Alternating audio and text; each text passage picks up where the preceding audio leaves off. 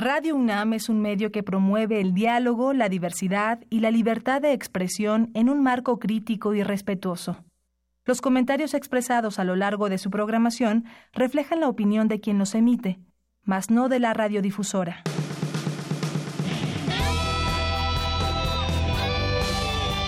Prisma RU. Relatamos al mundo.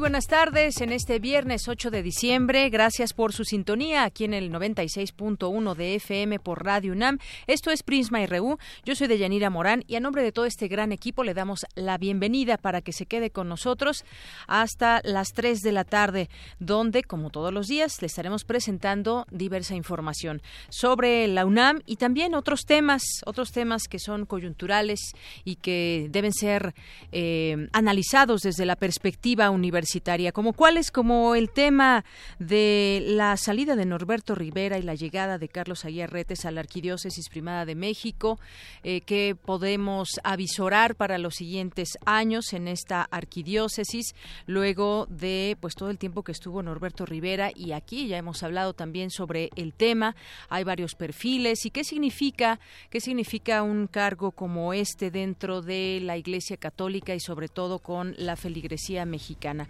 Tendremos oportunidad de platicarlo ni más ni menos que con el experto en estos temas, el maestro Bernardo Barranco Villafán. También estaremos comentando algunos otros temas, entre ellos ahora que pues eh, hay aguinaldos y la gente, mucha gente gasta dinero, las compras compulsivas, hasta en qué momento ya se vuelve un tema que debe ser tratado incluso por un psicólogo, en qué momento se vuelve un trastorno psicológico. Platicaremos de este tema.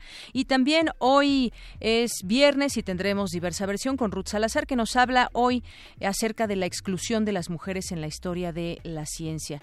Ya tendremos oportunidad de escuchar esta sección y también estaremos platicando sobre otro de los temas que en política nos tienen un poco con preguntas, con dudas. ¿Quién será el, el candidato del Frente Ciudadano para hacerle frente al PRI en las próximas elecciones de 2018? ¿Será Miguel Ángel Mancera? ¿Será Ricardo Anaya del PAN? Lo discutiremos aquí también en este espacio. Y también el día de hoy en Cultura, Tamara Quiroz entrevistará a Cata Reibod, es una cantante y que presenta su trabajo discográfico Tribu. Ya tendremos oportunidad de escucharla, de escuchar su música y conocer quién es. También hoy viernes tenemos eh, Melomanía RU con Dulce Wet ella es jefa de la discoteca de Radio UNAM y como todos los viernes nos tiene distintas invitaciones para escuchar buena música. Y mi compañera Virginia Sánchez, hoy en Cantera RU, nos presentará a Karen Fernández, estudiante de la ENESAR eh, Morelos, quien obtuvo el premio Alfredo Sánchez Marroquín 2017, que otorga la Sociedad Mexicana de Biotecnología y Bioingeniería a las mejores tesis. Esto y más aquí en Prisma RU. Relatamos al mundo. Relatamos al mundo.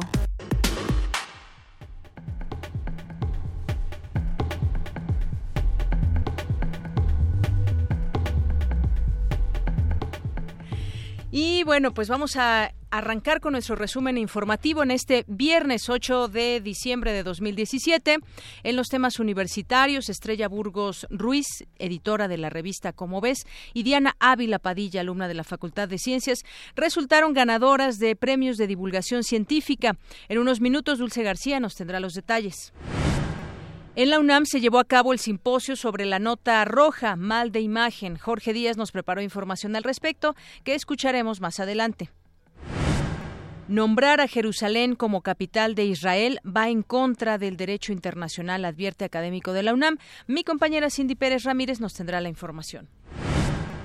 19 esculturas en bronce de Salvador Dalí que pertenecen a la colección del Museo Sumaya se exhiben desde ayer en el atrio de San Francisco sobre la calle de Madero en el centro histórico. En temas nacionales, exrelatores de Naciones Unidas sobre la tortura, ejecuciones extrajudiciales y desaparición forzada expresaron su consternación por la Ley de Seguridad Interna.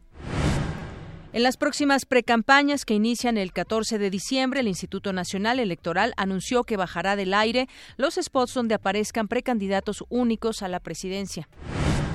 Los partidos PAN, PRD y Movimiento Ciudadano que integran el Frente Ciudadano por México reanudaron las mesas de negociación para tratar de concluir el convenio de coalición. Pemex Logística fue sancionada por la Comisión Reguladora de Energía por no permitir que pipas privadas cargaran combustible en terminales ubicadas en Chihuahua y Sinaloa. La Contraloría General de la Ciudad de México abrió de oficio una investigación contra el comisionado para la reconstrucción, Ricardo Becerra, por presentarse a una reunión con vecinos en estado de ebriedad. La caída de aguanieve este viernes provocó el cierre total en ambos sentidos de las autopistas y carreteras a Saltillo y Nuevo Laredo hasta nuevo aviso. Bueno, en Chihuahua también está nevando y se prevé que para la Ciudad de México la temperatura a partir de las 6 de la tarde baje hasta 5 grados y tengamos un sábado muy frío de 0 a 4 grados centígrados. En temas de economía, en 190 municipios del país, más del 95% de la población vive en situación de pobreza, de acuerdo con el Consejo Nacional de Evaluación de la Política de Desarrollo Social. Los mexicanos desperdician 20 millones de toneladas de alimentos al año. Débelo hoy el informe Pérdidas y Desperdicios de Alimentos en México, realizado por el Banco Mundial. En temas internacionales, cientos de manifestantes palestinos chocaron con fuerzas de seguridad israelíes en ciudades cisjordanas. Mostraron su indignación por la decisión de Donald Trump. 14 efectivos de las fuerzas de paz de la ONU murieron y más de 40 resultaron heridos en un ataque eh, del este de Congo. Hoy en la UNAM, ¿qué hacer y a dónde ir? Nada siempre, todo nunca. Es una obra interactiva del colectivo Macramé, creada a partir del cansancio, el desgaste y la precariedad. Si aún no tienes planes, puedes asistir esta noche a las 20 horas al Teatro Santa Catarina, ubicado en Coyoacán. La entrada general es de 100 pesos. Respetable público, lucharán dos de tres caídas sin límite de tiempo. En esta esquina... Continúa el ciclo de cine de culto dedicado a los luchadores. Desde hoy y hasta el próximo domingo en la sala José Revueltas del Centro Cultural Universitario proyectarán el filme Lucha México del director Alex Hammond, una mirada a las estrellas de la lucha libre mexicana. Consulta los horarios en la página de Filmoteca UNAM la Dirección de Literatura de la UNAM desarrolló un concurso para contribuir a la difusión de obra literaria de nuevos talentos universitarios. Se trata del concurso Ediciones Digitales, punto de partida 2018. El premio incluye la publicación de un libro en forma digital, así como la entrega de 7 mil pesos. Para más información, en www.literatura.unam. Es viernes y toca jazz. Les reiteramos la invitación a la sala Julián Carrillo de Radio UNAM. Hoy, a las 20 horas, el grupo Chaco Project nos deleitará con música influenciada por el jazz, funk, rock y música instrumental. Ya sabes, aquí en Adolfo Prieto, 133 en la Colonia del Valle, a las 21 horas.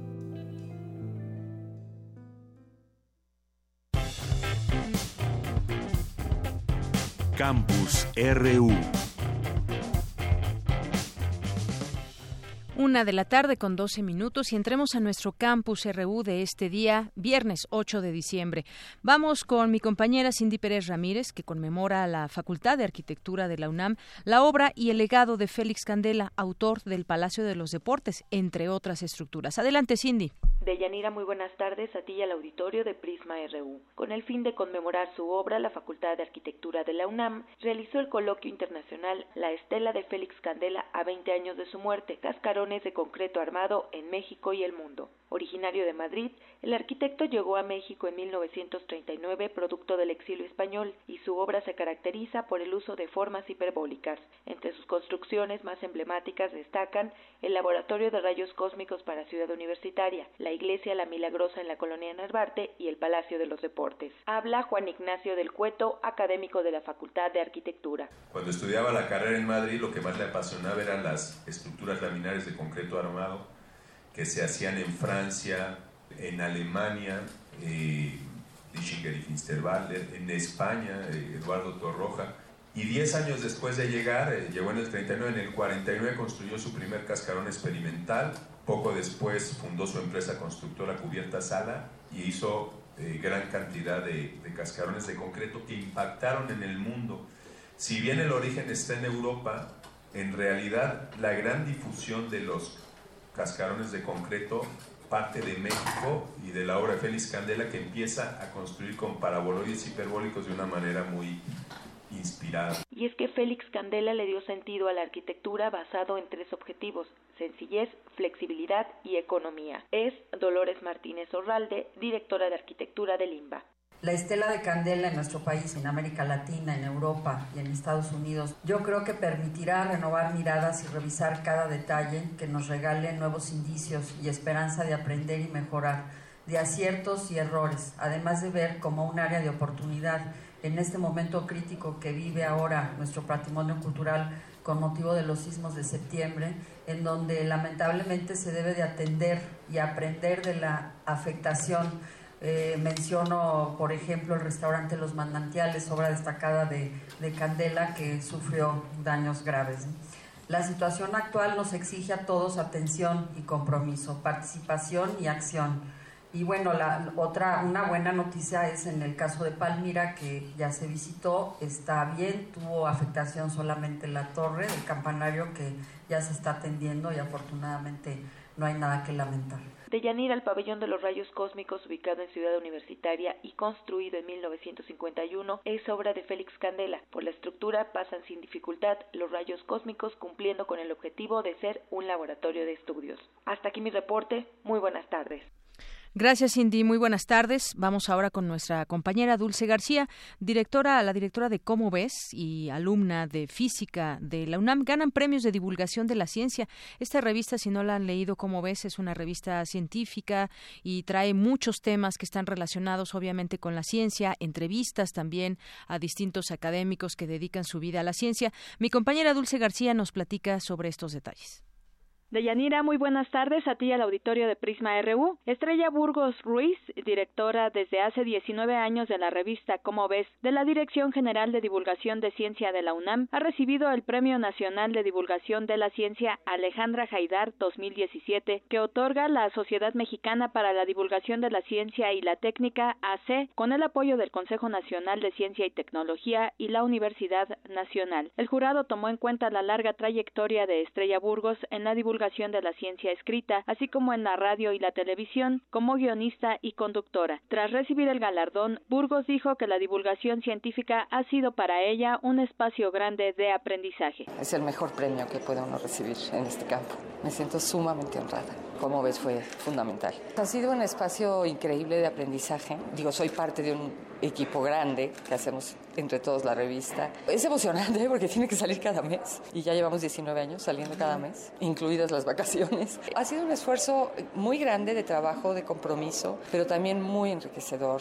En tanto, Diana Citlali Ávila Padilla, alumna de física en la Facultad de Ciencias de la UNAM, obtuvo el premio Luis Estrada Martínez a la divulgación de la ciencia realizada por jóvenes, categoría que se entrega por primera vez dentro del certamen. Este reconocimiento ha sido para la alumna el aterrizaje de un proyecto que tenía tiempo trabajando. Era una aplicación móvil para poder divulgar ciencia, es decir, que las personas se enteren de los eventos de divulgación científica, de las conferencias de ciencia, las convocatorias, por ejemplo, de concursos, talleres, olimpiadas, escuelas, pero... De Yanira Auditorio de Prisma RU cabe mencionar que el Premio Nacional de Divulgación de la Ciencia Alejandra Jaidar se ha entregado por más de 20 años y se instituyó en reconocimiento a la notable trayectoria de la primera mujer mexicana que se graduó como física, que es Alejandra Jaidar Matalobos, investigadora del Instituto de Física e iniciadora del programa editorial del Fondo de Cultura Económica La Ciencia para Todos. Es el reporte de Yanira. Muy buenas tardes. Gracias, Dulce. Muy buenas tardes. Vamos ahora con mi compañero Jorge Díaz. Los archivos de la Nota Roja. Ayer platicábamos de este tema y estos archivos no son valorados por investigadores nacionales como es debido, a pesar de que representan el diario acontecer de muchos mexicanos, dijeron reporteros y estudiantes del Instituto de Investigaciones Estéticas de la UNAM y que es un tema que siempre se presta a debate. ¿Qué es la Nota Roja? ¿Por qué debe o no eh, darse a conocer? Pero sobre todo también hablábamos de imágenes las imágenes que pues muchas veces dicen más que la propia nota y de qué manera es el tratamiento de la nota roja también.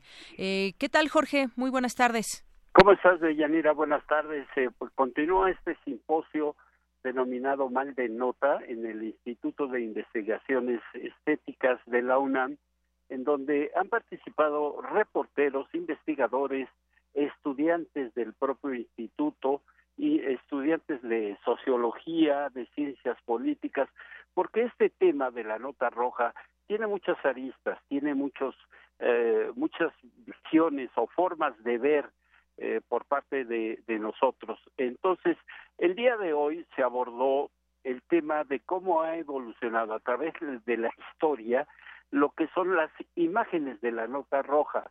Anteriormente, antes de la revolución, durante la revolución, eh, existían simplemente los grabados, los dibujos. No había aquella técnica fotográfica con la que contamos hoy en día y que ha hecho un cambio. Anteriormente, simple y sencillamente se mostraba algún grabado tal vez con una mujer, un niño o un adulto, un varón, el cual pues era abordado por uno o más personajes que eran los delincuentes o que representaban a los delincuentes y atrás de ellos unas figuras eh, que eh, asemejaban a, al diablo.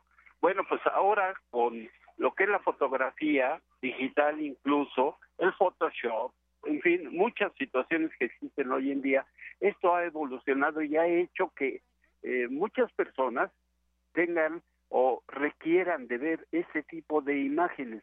¿Por qué razones?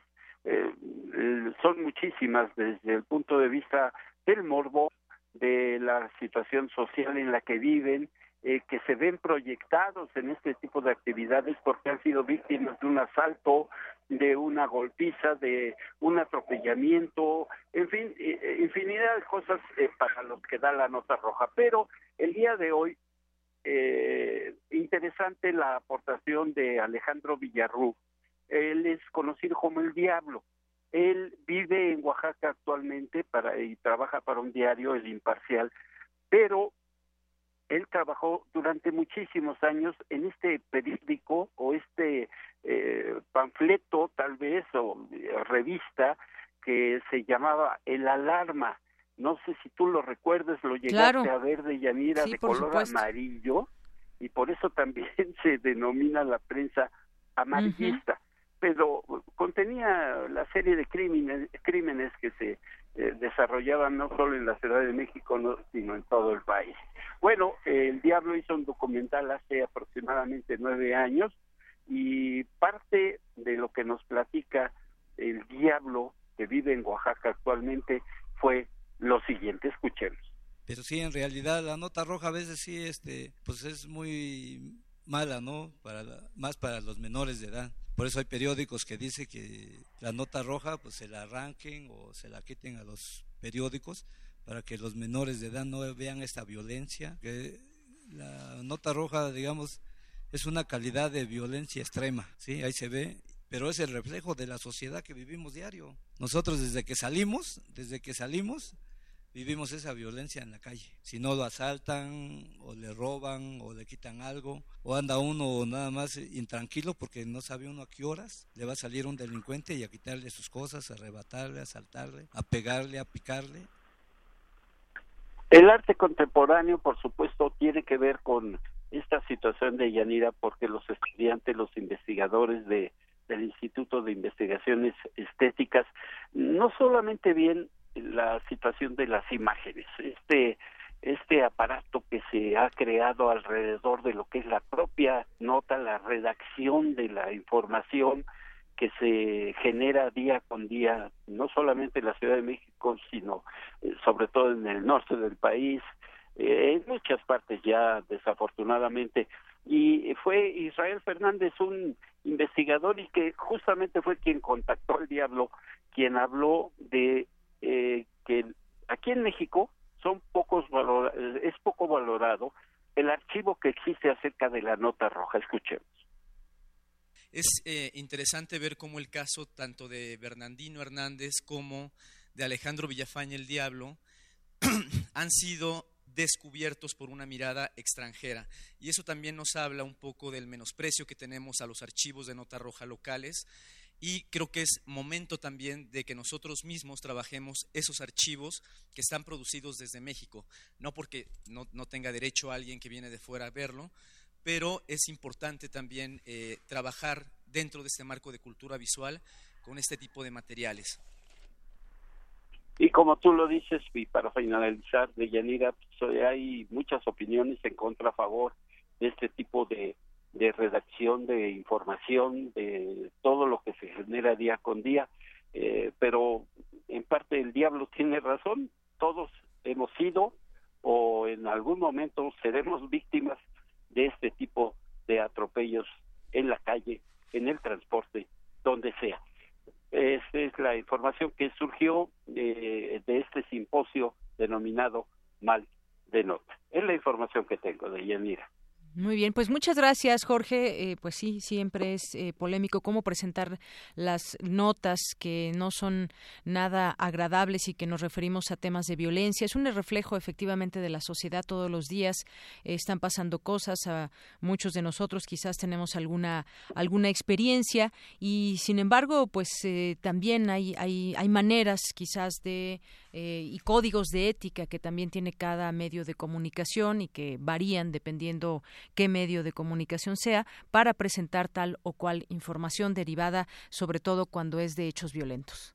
Así es, de Yadira, y sobre todo lo que platicábamos ayer.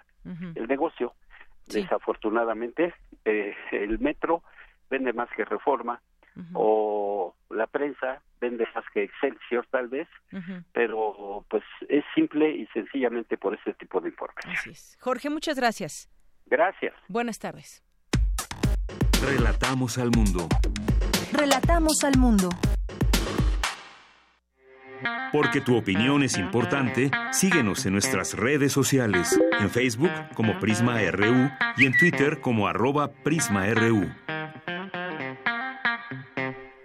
Una de la tarde con 26 minutos. Y entre los temas que queremos platicar hoy con ustedes y desde la óptica universitaria, pues está el tema de las compras compulsivas. Ahora que pues eh, hay personas que tienen un poquito más de dinero que en otras épocas del año o que reciben su aguinaldo, pues muchos de ellos desafortunadamente llevan a cabo compras compulsivas y esto puede volverse en un trastorno psicológico. Ayer lo comentábamos que en páginas de Gaceta UNAM había un interesante reportaje al respecto que escribió Michelle Holguín y bueno, pues nos dimos a la tarea también de, de contactar al doctor Héctor Lara Tapia, académico de la Facultad de Psicología de la UNAM. ¿Qué tal, doctor? Muy buenas tardes, bienvenido a este espacio de Radio UNAM. Buenas tardes, mucho gusto saludarla. El gusto es para nosotros, pues eh, compras las hacemos todos y pues es cotidiano el que hagamos distintos tipos de compras. ¿En qué momento podemos decir ya son compras compulsivas y en qué momento además se vuelve esto un trastorno psicológico? Bueno, un trastorno psicológico se convierte cuando esto ya se hace de una forma repetida porque eso ya entraría incluso dentro del espectro del trastorno obsesivo compulsivo. Entonces, este es gente que habitualmente cada vez que tiene posibilidades lo hace este como dice el nombre compulsivamente. Pero hay otras variedades, por ejemplo, hay un tipo de comprador compulsivo que no es propiamente por la compra, sino el acto y ocurre en el trastorno bipolar el trastorno bipolar durante la eh, cuando hay una fase maníaca, uno de los síntomas que tienen también es, claro, de acuerdo a su personalidad y aprendizaje, es que se vuelven compradores compulsivos. Incluso hay gente que es capaz de vender su casa para comprar. Pero en ese caso ya no sería propiamente como un trastorno obsesivo, sino como un síntoma obsesivo dentro de un problema mayor. Y el que es más frecuente, pero eso, el obsesivo no es tan frecuente, lo que es más común en esta época, pues es nuestro modelo cultural, porque realmente una de las cosas que tenemos es que nos da por comprar, pero no nada más en esas condiciones. Le voy a poner otro ejemplo. El, viajero mexicano cuando sale del país, de hecho es un comprador compulsivo. Dice, a veces la gente parece que más va a comprar que a pasear y a conocer otro lugar. O sea, son rasgos de personalidad también, pero no caer dentro de lo que sería tan patológico como el que sería dentro del trastorno obsesivo. Y la otra cosa, pues también hay un factor de compensación con la gente que tiene muchas carencias y en algún momento si tiene la posibilidad de tener un poco más dinero, como ocurre con el aguinaldo en esta época, pues entonces se aprovecha, pero en este caso es para subsanar carencias que ha tenido previamente. O sea, el comprador compulsivo puede tener muchas facetas y cuando ya se considera normal es cuando esto se hace de una forma repetida, no nada más por temporadas, sino que ya es un rasgo de característico de su personalidad que pues esto lo hace constantemente. Así es, es, un problema actual grave y que además eh, social y culturalmente vemos que se promueve el poder adquirir bienes materiales o nos da un estatus, nos hace sentir mejores personas. Ah, e, es decir, es una idea que tenemos, pero finalmente deviene en algo negativo para la persona que lo está haciendo. Pues, como dice, pues, es una sociedad de consumo en el cual es, una sociedad consumista. está uno habituado a, este, a incluso a mostrar este características de poder o incluso da algo de un sentido de, de valor. Por ejemplo, ahorita lo que y se vio cuando vino el buen fin entre comillas que en el que se adelantó una parte del aguinal también y lo importante es que lo que más compraba fueron pantallas de televisión. Y entonces una de las cosas que tiene es depende del tamaño de la tele que tú tengas de la pantalla, pues es que tanto valor tiene también y que tanto puedes presumir. Pero en ese caso, pues lo que pasa es que está este, supliendo una carencia de otro tipo de, de cosas que puede tener la persona, entonces se compensa de esa manera. Es una situación, como usted dice, de estatus, ¿no? Y, eso pues depende del nivel socioeconómico también. Claro. Oiga, doctor, y lo más grave es que pues muchas veces no nos damos cuenta. Hay veces que sí, porque ya cuando vemos que la tarjeta está sobregirada y demás, pues sabemos que algo está mal porque ya no podemos pagar, pero hay mucha gente que no se da cuenta hasta qué momento, digamos, esto ya puede ser patológico y cómo se puede, eh, cómo se puede tratar este trastorno. Bueno, te das cuenta de lo patológico, como usted dijo anteriormente, cuando habitualmente se dan cuenta cuando ya tienen complicaciones. Ahora, el tratamiento, este, hay varias formas. Obviamente, como usted ya lo dijo, es un trastorno obsesivo compulsivo, es decir, es compra compulsiva. Entonces el tratamiento se va sobre, como si fuera un trastorno obsesivo compulsivo, que tiene la faceta de comprador, porque puede ser de otras formas. Pero cuando se trata de comprador, entonces se trata como obsesivo.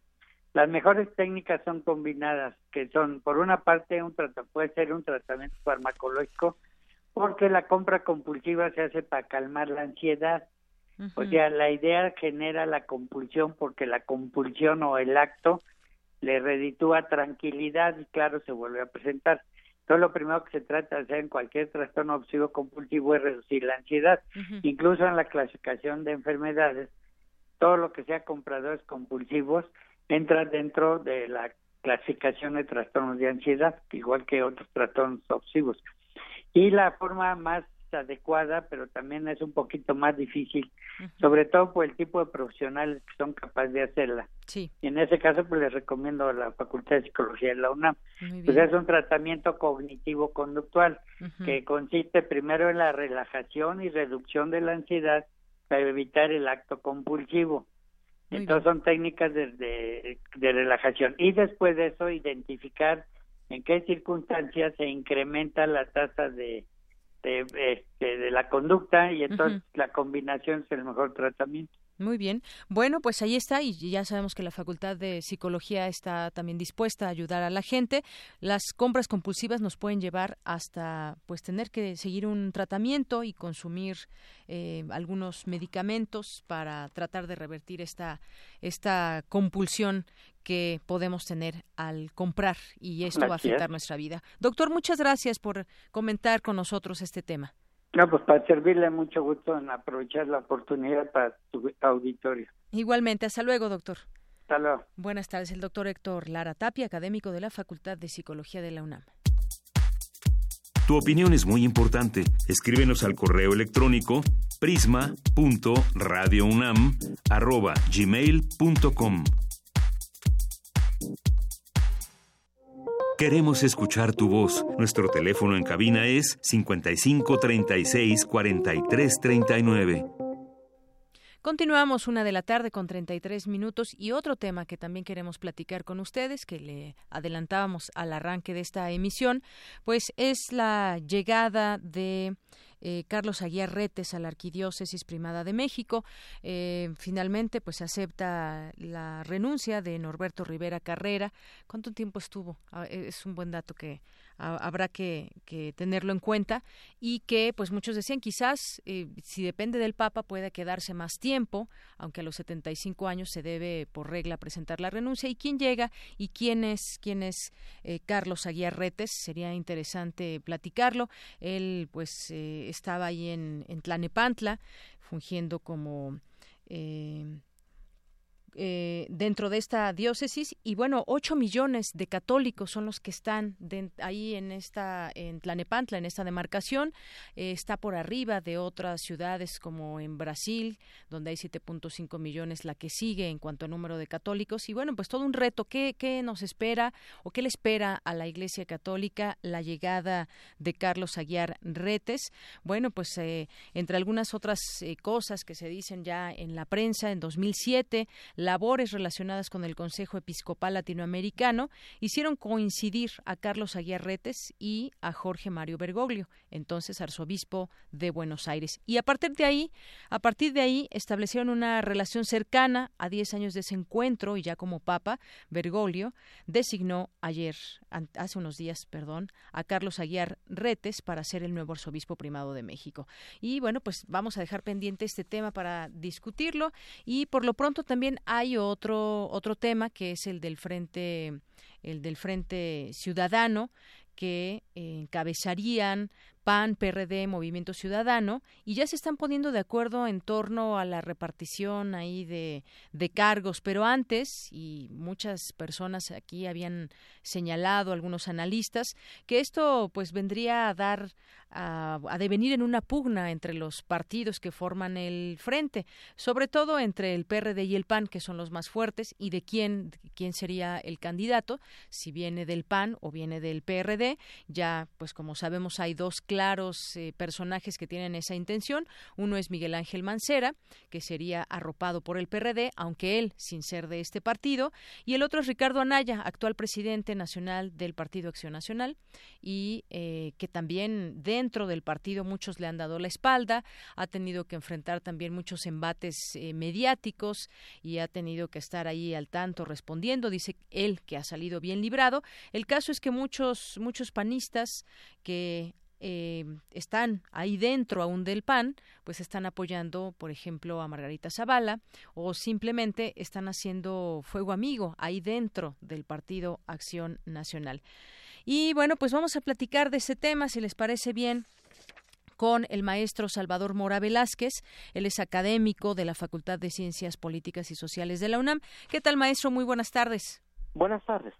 Pues platicar con usted este tema del frente, se supone que hoy se decide y eh, perfilado al mediodía tenían una reunión las eh, principales figuras de los partidos políticos del PAN, PRD y Movimiento Ciudadano para intentar definir quién puede ser el candidato de este frente, dado que ya hay claros personajes en otros partidos que se enfilarán a esta contienda electoral. ¿Qué podemos esperar de este frente cuando vemos que pues cada uno quiere ser el, el, bueno, Miguel Ángel Mancera o Ricardo Anaya. ¿Cómo ve a este momento el frente?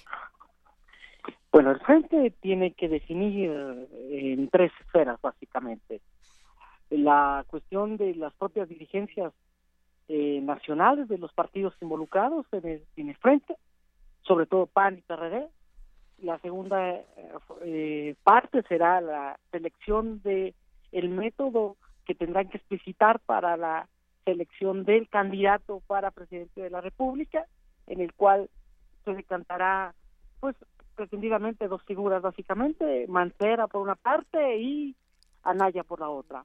Y finalmente el ámbito propiamente de la elección en la Ciudad de México que cobra relevancia en la medida de eh, que está involucrada la dirigente nacional del Partido de la Revolución Democrática. Ante ello creo que son tres momentos que implicarán eh, un escenario en el que al final del camino también se tendrá que decantar un, elemento previo. ¿Qué pasará con con los segundos lugares o los perdedores de los procesos de selección internos que realiza el frente y ahí habrá que ver mucho cómo se encuentran vías de salida eh, que eviten una ruptura, porque una cosa es la selección interna de, de, los candidatos y a poner en marcha la, la, la campaña electoral en forma hacia el mes de marzo. Así es, hasta el mes de marzo. Y algo que usted menciona muy importante, pues es, es el método. Será muy importante porque, pues todo el mundo quiere transparencia. Ahora está muy de moda esta palabra, aunque no todos la lleven a cabo. Pero quisieran transparencia estas, eh, eh, todas las partes del frente y, por supuesto, también quienes tengan una intención por votar por este frente. El método quizás los lleve a una ruptura, no lo sabemos. Todavía están estas discusiones. Hay quien habla, pues debe ser Ricardo Anaya. Otros dicen, bueno, creo que eh, Mancera es la figura que se ha consolidado aquí en la ciudad durante los últimos años. Sin embargo, pues sí, el método que ha sido, pues como sabemos, en otros partidos también ha sido punto de discusión y de inflexión para incluso, pues si no pugnas, diferencias muy grandes. Sí, sobre todo al, al vincular dos estructuras que de una u otra manera han sido antagónicas, digamos de alguna manera, en cuanto a la forma de selección de sus de sus dirigencias o de sus propios candidatos. Digamos, tenemos a un Partido de Acción Nacional que eh, utilizaba anteriormente un método de delegados y posteriormente pues, se ha planteado alternativas más democráticas cuando vemos la revisión de, de los cambios que ha habido en la forma de seleccionar sus dirigencias. El PRD ha sido un partido que históricamente ha tenido eh, un candidatos únicos, por decirlo, a nivel presidencial. Si tú ubicas desde toda esta lógica, ah, contradictoriamente un partido que, que es de voto abierto, voto abierto para elegir dirigencias y lo que le ha costado al interior ha sido altas divisiones que no necesariamente han reflejado. Eh, sí, sí, doctor. Sí. Ah, es que de pronto lo perdimos ahí. Sí, sí. Bueno, decíamos de este de este método y cómo cómo debiera ser. Debe ser un método abierto para que todas, porque ahí están involucrados tres partidos políticos que todos, pues, eh, digamos, Movimiento Ciudadano, que es el que el que menos votos podría tener o el que es, mm, pues, tiene una es un partido más pequeño, pues quizás no le importe tanto. Pero qué pasa entre el, el, PRD y el PAN. ¿Cuál debería de ser este método? ¿Un método abierto y claro? ¿Se logrará? Ahí encontraremos las limitaciones. Creo que creo que si vamos a un método abierto, el punto sería el, el factor de inclusión de tanto de militantes del Partido Acción Nacional como del Partido de la Revolución Democrática, sobre todo al ser los partidos con mayor número de militantes en sus padrones internos. Ante ello, la preocupación que reflejaban en su momento de que estarían expuestos a que hubiera injerencia de otros partidos políticos y en especial poner atención en el PRI, me parece que sería una contingencia a valorar importante, pero no necesariamente justificada para o que justifique propiamente el que se tome a partir de otro mecanismo. Si ellos deciden que sean encuestas que, que o que se derive de, del vínculo de encuestas más algún método como eh, la la evaluación a partir de debates que hagan internos, pues evidentemente estaremos viendo alternativas que eviten necesariamente rupturas o la injerencia de otras fuerzas políticas, como ellos mismos lo señalan. A mi entender, esto es la idea de la ruptura el punto clave y crucial puesto que es la interna la que vamos a ver en pocos días, pocas semanas, es decir, no ni siquiera estamos en campaña, apenas vamos a posicionar el producto llamado candidato. Muy bien, bueno, pues estaremos ahí muy atentos a lo que derive porque será importante lleguen bien cohesionados para dar una buena impresión al electorado. Ya tenemos ahí figuras clara, una figura clara en el PRI, una figura clara en Morena, que pues bueno, es el hasta el momento el personaje puntero, pero pues todavía hay mucho que se está moviendo y este frente pues viene a ser también una fuerza importante dentro del ámbito político. Pues maestro, muchas gracias porque nos da su punto de vista sobre lo que vendrá específicamente con este frente que pues sigue la moneda en el aire, ya veremos en próximas horas, quizás ya tengan candidato. Así será. Muy bien. Pues muchas gracias, maestro. Buenas tardes. Buenas tardes, maestro Salvador Mora Velázquez, académico de la Facultad de Ciencias Políticas y Sociales de la UNAM. Prisma RU. Relatamos al mundo. Queremos escuchar tu voz. Nuestro teléfono en cabina es 55 36 43 39. Tu opinión es muy importante. Escríbenos al correo electrónico prisma.radiounam@gmail.com.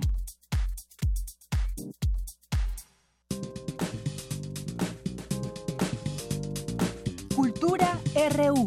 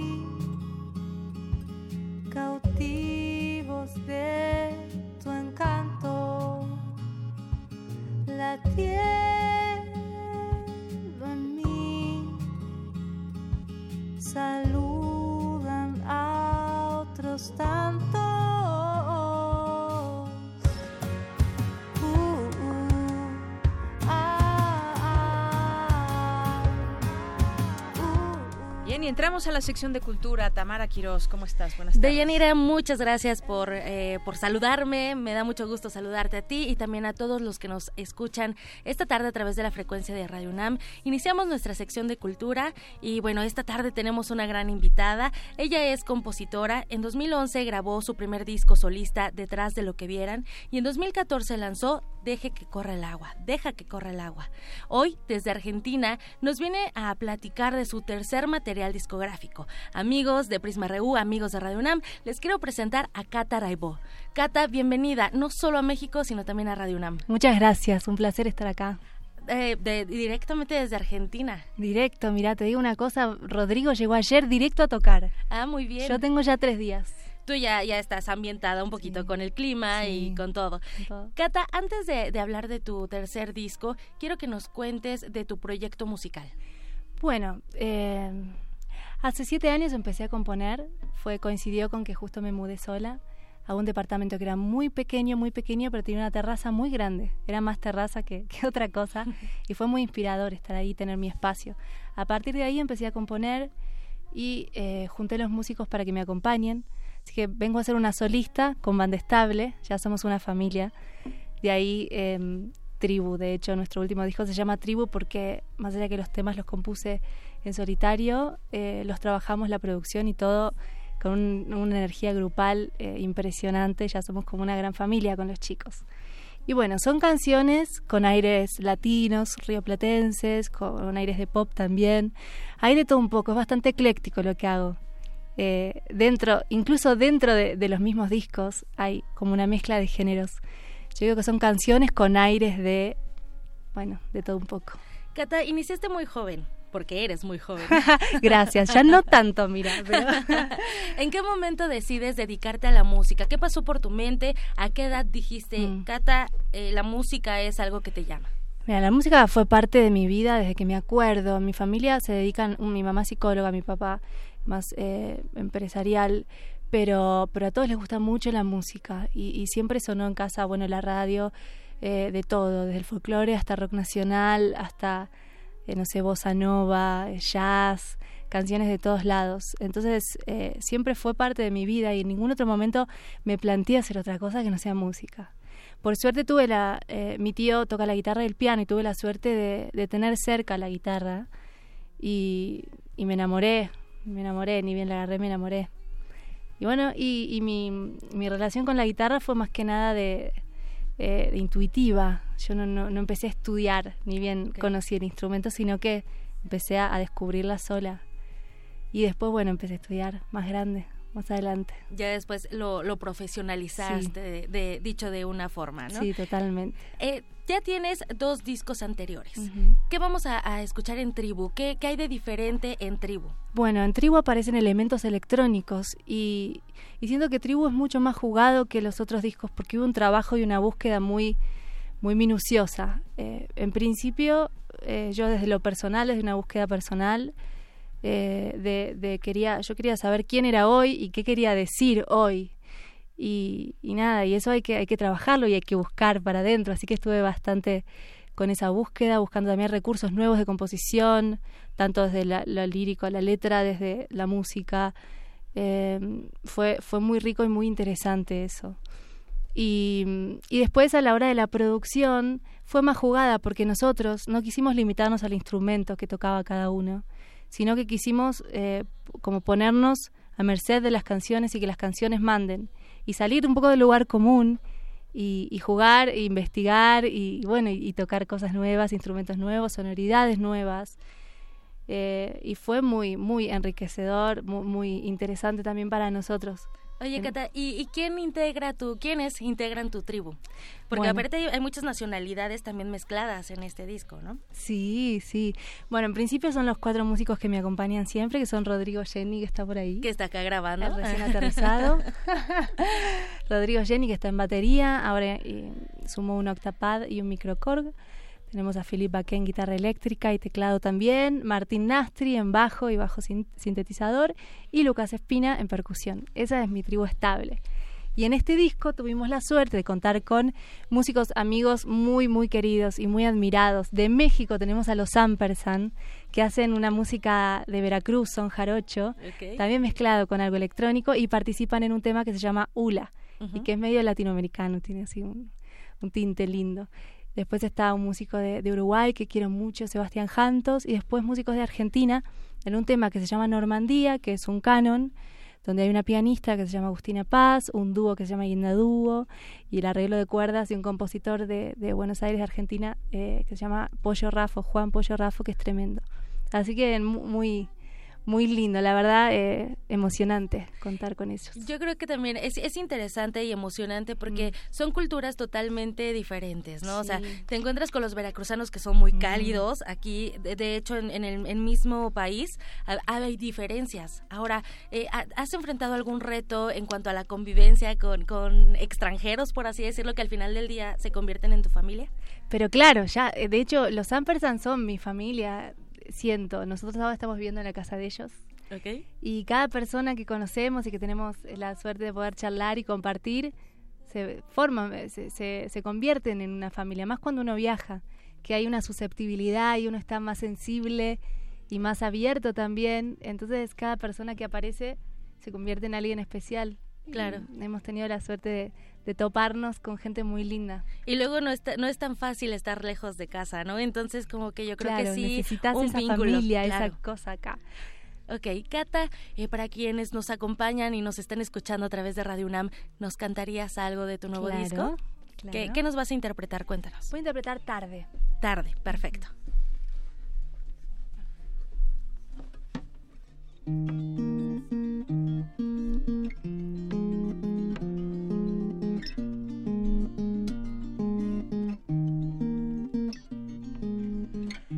Tarde está acá, suspirando en mí, me abraza al mirarla, la puedo sentir. Despide unas gotas, la nostalgia trae. Despierta mi sombra, la invita a tomar el té y a salir. Tarde, tarde oscura tarde de bruma, olor a café, las ramas vienen, van, el viento las sopla, las saca a bailar, el frío se invita, se hace notar, nos trae tormenta que es agua para limpiar y sanar la tarde, tarde oscura. Tarde de bruma, tarde oscura,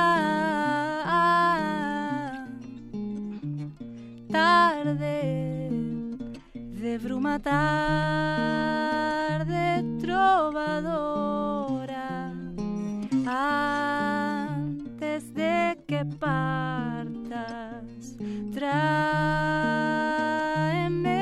la aurora, besos y esperanza no dejes que corra tras las cicatrices. Seamos felices con nuevas andanzas.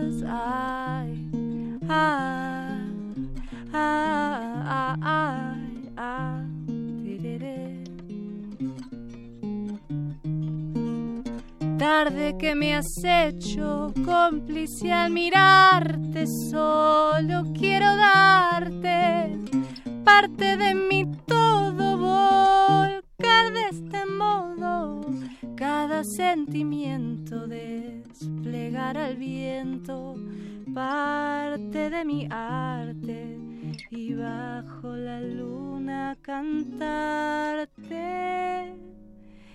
perderme en lo que siento.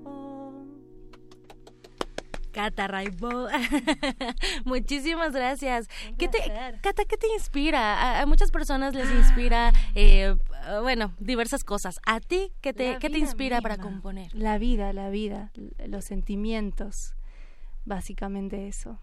Eh, los vínculos, las personas, la naturaleza, las vivencias, cada, cada cosa, viajar, viajar, eh, todo me resulta muy inspirador, por suerte. Qué bonita canción y esta forma parte de tu nuevo disco Tribu, que por cierto no es la primera vez que estás en México, pero te vas a presentar. Ajá. ya, se presentaron y se van a seguir presentando. Cuéntanos por favor de, de, esta parte de las presentaciones. Bueno, vamos a estar este mañana, mañana 9, en Departamento, que es en la Colonia Roma, en Álvaro Obregón, 154, a las 9 de la noche vamos a estar tocando eh, en formato dúo. Así que tenemos muchas, muchas ganas. Nos dijeron que el lugar es muy bonito y suena bien. Así que súper entusiasmados. Los esperamos a todos mañana. Muy bien. acompañarnos. ¿Y solamente se van a presentar aquí en la Ciudad de México o también en algunos estados de la República? Vamos a estar el 15 de diciembre en Campeche porque nos invitaron a un festival que se llama Indie Fest. Así que vamos a estar ahí. Eh, ese fue el puntapié para organizar nuestra gira. Es la segunda vez que estamos acá.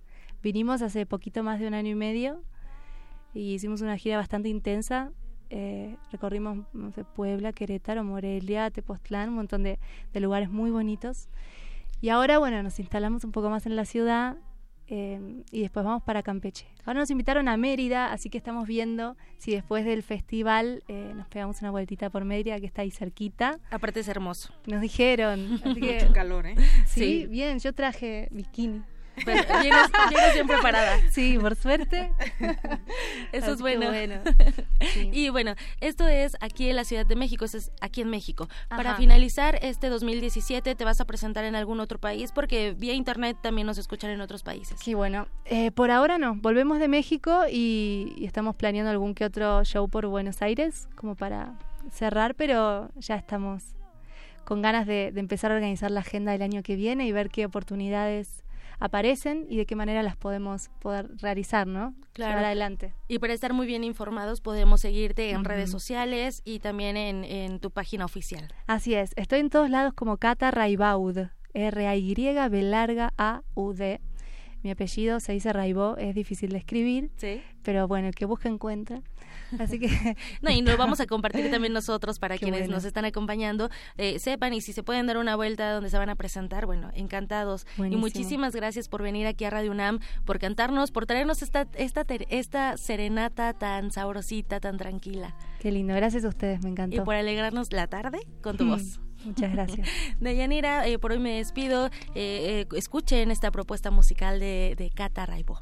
Así es, muchas gracias Tamara, gracias por la visita Cata, Rodrigo, les deseamos mucho éxito, de verdad, y bueno, pues vamos a ir un corte nosotros y regresamos a la segunda hora de Prisma RU.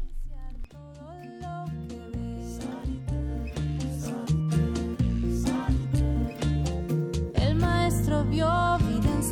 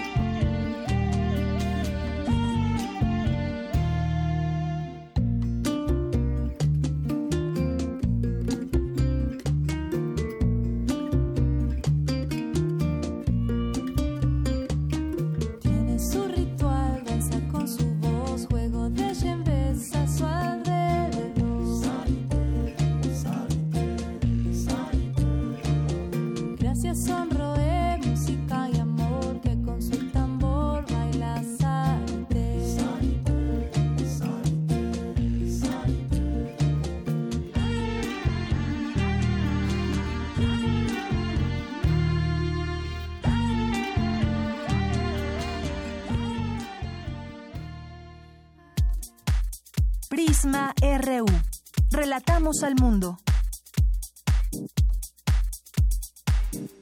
Toma tu mochila de viaje y tu radio.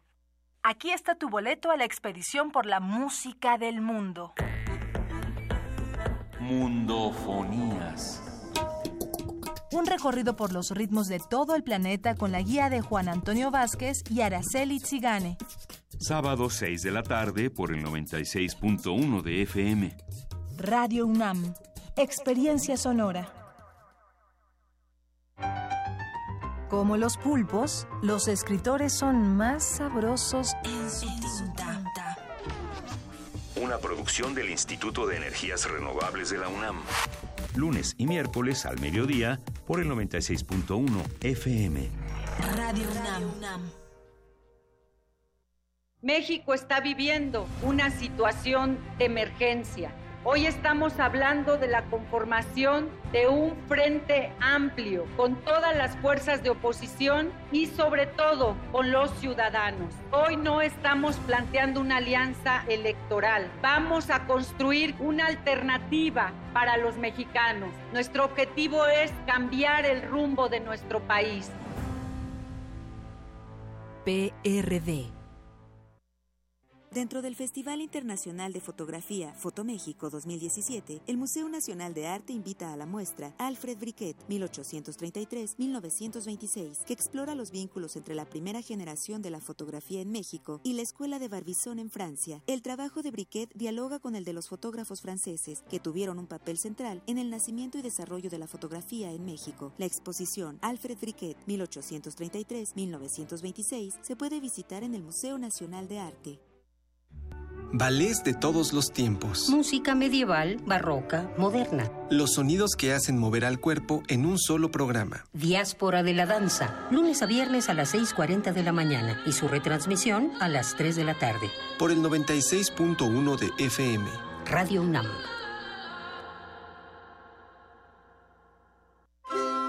El concepto de universidad apela al conjunto de conocimientos que satisfacen una amplia gama de curiosidades. Literatura, Música emergente, sexualidad y erotismo, cine, tecnología, política. arte y actualidad. Cuando cae la noche, La radio se refresca para los oídos estudiantiles. resistencia modulada. Menos aula y más campus. De lunes a viernes, de las 20 a las 23 horas. Por el 96.1 de FM. Radio UNAM. Experiencia sonora. Relatamos al mundo. Relatamos al mundo.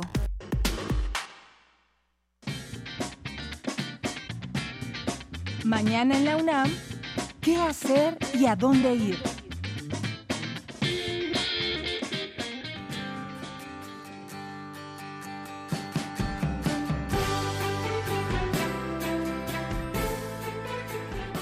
Ya casi es Navidad.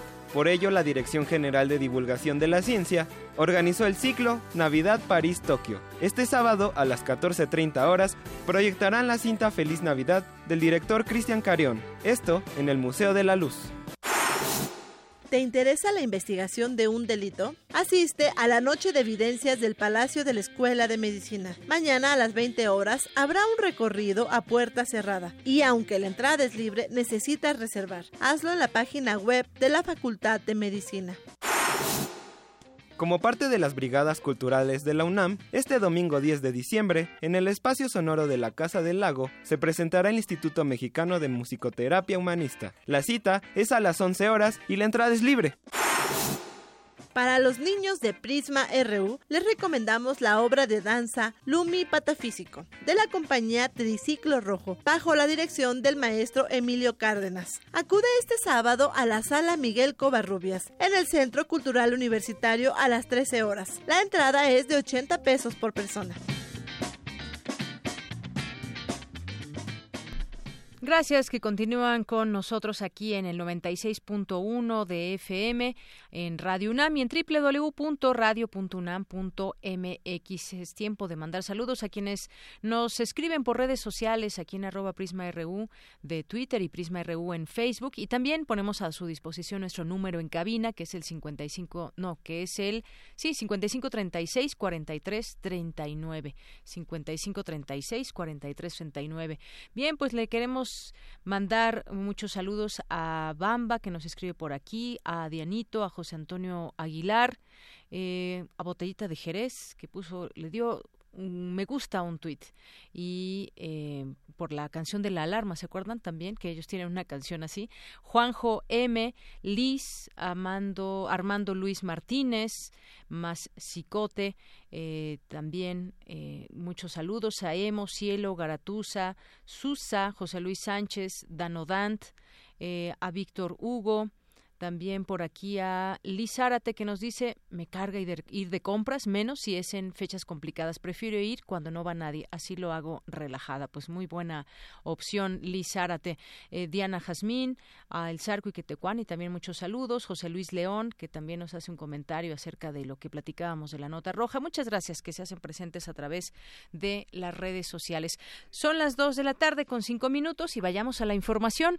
Para esta segunda hora, mi compañera Virginia Sánchez nos tiene información del curso de investigación docencia para promotores del desarrollo autosostenible que se imparte en el o impartido en el Instituto de Investigaciones Sociales de nuestra casa de estudios. ¿Qué tal, Vicky? Muy buenas tardes. Hola, Deyanira, auditorio de Prisma RU. Muy buenas tardes. Así es como es, como parte del quinto curso de investigación y docencia para promotores del desarrollo autosostenible de una comunidad o red de comunidades que hemos estado siguiendo durante toda esta semana y que concluye este viernes.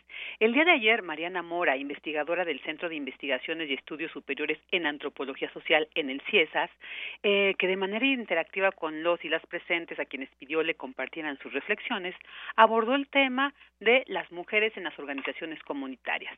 Y para empezar a hablar del tema, ella dijo que para hablar de la construcción de procesos constructivos de mujeres en comunidades, pues sobre todo indígenas, eh, habló sobre el acompañamiento y conversaciones que ha tenido con mujeres celtales y tojolabales y el proceso colectivo que esas mujeres han llevado a cabo pues señaló con diferentes tareas como es el trabajar en el huerto o tener hortalizas, así como la construcción de una figura de autoridad colectiva que pueda llegar a ser un gobierno en el país, ¿no? El caso de, señaló de Marichuy, representante del Congreso Nacional Indígena y la candidata independiente. Esto es lo que dijo al respecto cómo pensar, qué se nutre, cuáles son las reflexiones de qué es la importancia del quehacer político, de la acción política, eh, de ser un líder o una autoridad que se alimenta, se reflexiona, se teoriza, se elaboran una serie de prácticas desde espacios que parecen diminutos, incluso podríamos ser al margen de los procesos grandes de la autonomía como son las asambleas. Un colectivo de mujeres que va todos los días a cuidar sus zanahorias y sus rábanos parece ser un poco insignificante frente a la lucha por la tierra, ¿no? Las movilizaciones o las grandes discusiones en asamblea en un caracol.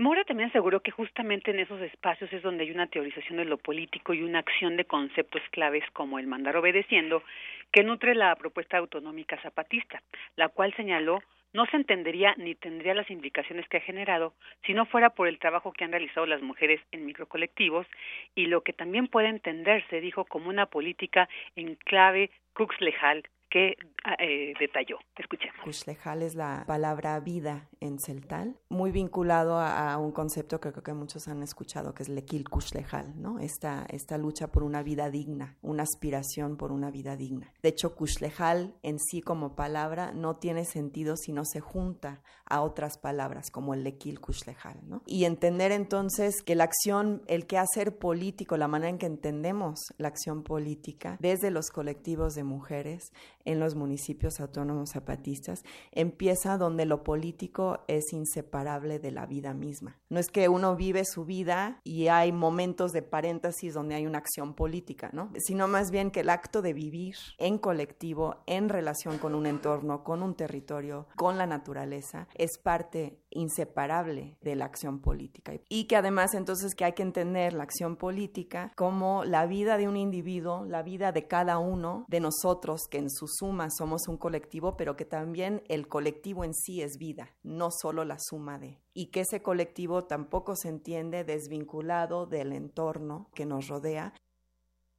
Y esto incluye, remarcó la antropóloga, la agencia política de los ausentes, es decir, uno no lucha por honrar la memoria de sus antepasados, sino que los antepasados están reclamando como sujetos políticos en el presente, y señaló, se lucha por los que aún no viven, lo cual implica una manera de repensar el presente con el pasado y el futuro, y que en su conjunto representaría, dijo, una lucha por el Lequil Kuxlejal. Y bueno, pues esto es parte de, estas conferencias tan importantes que han formado parte del quinto curso de investigación de docencia. Y bueno, pues el lunes eh, les estaré compartiendo la, una de las últimas del día de hoy, que es la Organización y Justicia Autónoma, que editó Bárbara Zamora, pues para conocer el contexto eh, general de este curso tan interesante que se llevó a cabo en el Instituto de Investigaciones Sociales. Este es mi reporte de Yanira. Gracias, Vicky. Buenas tardes. Buenas tardes. Relatamos al mundo. Relatamos al mundo. Continuamos dos de la tarde con diez minutos. Hace unos momentos en nuestra primera hora de Prisma RU platicábamos sobre lo que viene para la Iglesia Católica desde la Arquidiócesis ahora con el nuevo eh, el nuevo designado por el Papa, Carlos Aguiar Retes, que llega a la Arquidiócesis Primada de México y ocupará el lugar que deja Norberto Rivera Carrera. Para platicar de ese tema ya está en la línea telefónica, le agradezco, le agradezco mucho que nos tome esta llamada al maestro Bernardo Barranco Villafán, sociólogo especializado en creencias religiosas y cultura. Maestro, bienvenido a este espacio, muy buenas tardes. ¿Qué tal? Muy buenas tardes, a sus órdenes. Bueno, pues eh, yo decía que le espera o que podemos avisorar con eh, la llegada ahora de Carlos Aguiar A la Arquidiócesis Primada de México, luego de, pues, eh, digamos, todo lo que se vivió con Norberto Rivera Carrera, que además, bueno, pues usted a través de, un libro explica muchas cosas del perfil de este personaje, pero ahora, pues, ¿qué podríamos esperar para la feligresía, eh, la llegada de Carlos Aguiar Retes? Eh, bueno, lo, lo, lo que llama la atención primero de este relevo en el arzobispado es la velocidad con la que el Vaticano actúa. eh, usted sabe muy bien que los tiempos en la Iglesia son tiempos muy parsimoniosos, no son los tiempos políticos, sociales, o mucho menos los mediáticos. Por lo tanto, el, el aceptar tan rápidamente a, a escasos seis meses eh, a, a, un prelado del nivel de Norberto Rivera eh, nos obliga a hacer lecturas de diferencias muy fuertes, muy marcadas entre el, el Papa Francisco y el cardenal Norberto Rivera. Es, es, que además no es nuevo, no es algo novedoso, lo vimos hace un año en la visita que hizo el, el, el Papa el año pasado, en, en febrero de 2016, cuando pues eh, regaña a los obispos en la catedral y muchas de las de los reclamos están dirigidos a Norberto Rivera, tienen un sello hacia Norberto Rivera, príncipes del poder, no no permito o no quisiera que suban a los carros de los faraones, los carros del poder, etcétera. Por lo tanto, pues eh, ahí encontramos una diferencia eh, notable y el por qué el Papa quiere renovación en la arquidiócesis. ¿Qué podemos esperar con Aguiarretes? Eh, para empezar, Aguiarretes no es ningún progresista, no es un gran pastor, eh, es un intelectual, es una persona con eh, una, eh, un doctorado importante en la gregoriana sobre Biblia, es una persona que habla varias lenguas, eh, tiene un nivel eh, académico notable eh, y por lo tanto em, la esperanza es que este nivel em, intelectual de Carlos Aguiarretes le permita ser más sensible para entender la Ciudad de México, que es una ciudad cambiante, moderna, dinámica, con un alto nivel de escolaridad, secular, vinculada a corrientes internacionales, a procesos de globalización, eh, y que francamente Norberto Rivera parecía muy rústico con sus planteamientos morales, muy, muy eh, caduco, con, con una perspectiva tradicionalista. Entonces esperemos que Aguiarretes tenga esta sensibilidad de dialogar en términos de cultura, con los grandes cambios de, de una metrópoli tan eh, dinámica como la Ciudad de México y que no sea rebasado como lo fue Norberto Rivera precisamente por eh, la cultura secular de la Ciudad de México. Así es, maestro Bernardo Barranco. Y, bueno, en el perfil que en algún momento tuvimos oportunidad aquí de platicar, este libro que usted hizo sobre Norberto Rivera, pues alejado de la gente, de la feligresía, de las causas que eh, muchas, eh, por las cuales muchas personas se acercan a la iglesia, alejado de las, de las personas humildes. Y bueno, pues esperarían efectivamente cambios y habremos de preguntarnos también por el anterior cargo, viene de Tlanepantla, de, como arzobispo de Tlanepantla, eh, Carlos Aguiarrete, sabremos de preguntarnos también sobre su actividad ahí y cómo pues esperaríamos que pueda eh, tomar este, este cargo, cuál será pues ese, ese sello que le va a imprimir a lo largo de los siguientes años, porque pues sabemos que muchas cosas han pasado entre las eh, personas católicas aquí en México, aquí en la ciudad, que pues han ido perdiendo también mucha de esta feligresía. Sí, efectivamente. Yo creo que en el caso de Aguiar no encontramos en su labor pastoral eh, grandes sorpresas o grandes indicadores. No es un gran pastor, hay que decirlo claramente. No, no es un, un pastor que huela oveja como quisiera Francisco. Tampoco es un clon de Francisco, no, para nada. Eh, eh más bien eh, el um, Carlos Aguiarretes es un hombre de aparato, de estructura su trayectoria, además de las diócesis de Texcoco y la diócesis de la arquidiócesis de Tlanepantla, él fue presidente de la Conferencia del Episcopado Mexicano. Eh, él también fue presidente de la Conferencia Latinoamericana de Obispos, es decir, es un hombre de estructura, es ahí su peso, por lo tanto, tiene experiencia de manejo con el poder y se ha sabido manejar con el poder, tanto en el gobierno de Felipe Calderón como el de Enrique Peña Nieto, siendo gobernador y después presidente. De tal suerte que, que es un hombre experimentado, es un hombre que, mm, que sabe que le esperan retos eh, muy importantes y lo, lo que se le espera no, no son giros progresistas o, o, o estos giros que tiene el Papa de ir con la gente, abrazar, cargar niños, besar ancianos, consolar enfermos. No, pero sí tener un, una actitud de diálogo y, y eso ya es mucho. Yo creo que sería muy muy bueno, muy interesante y sobre todo honestidad.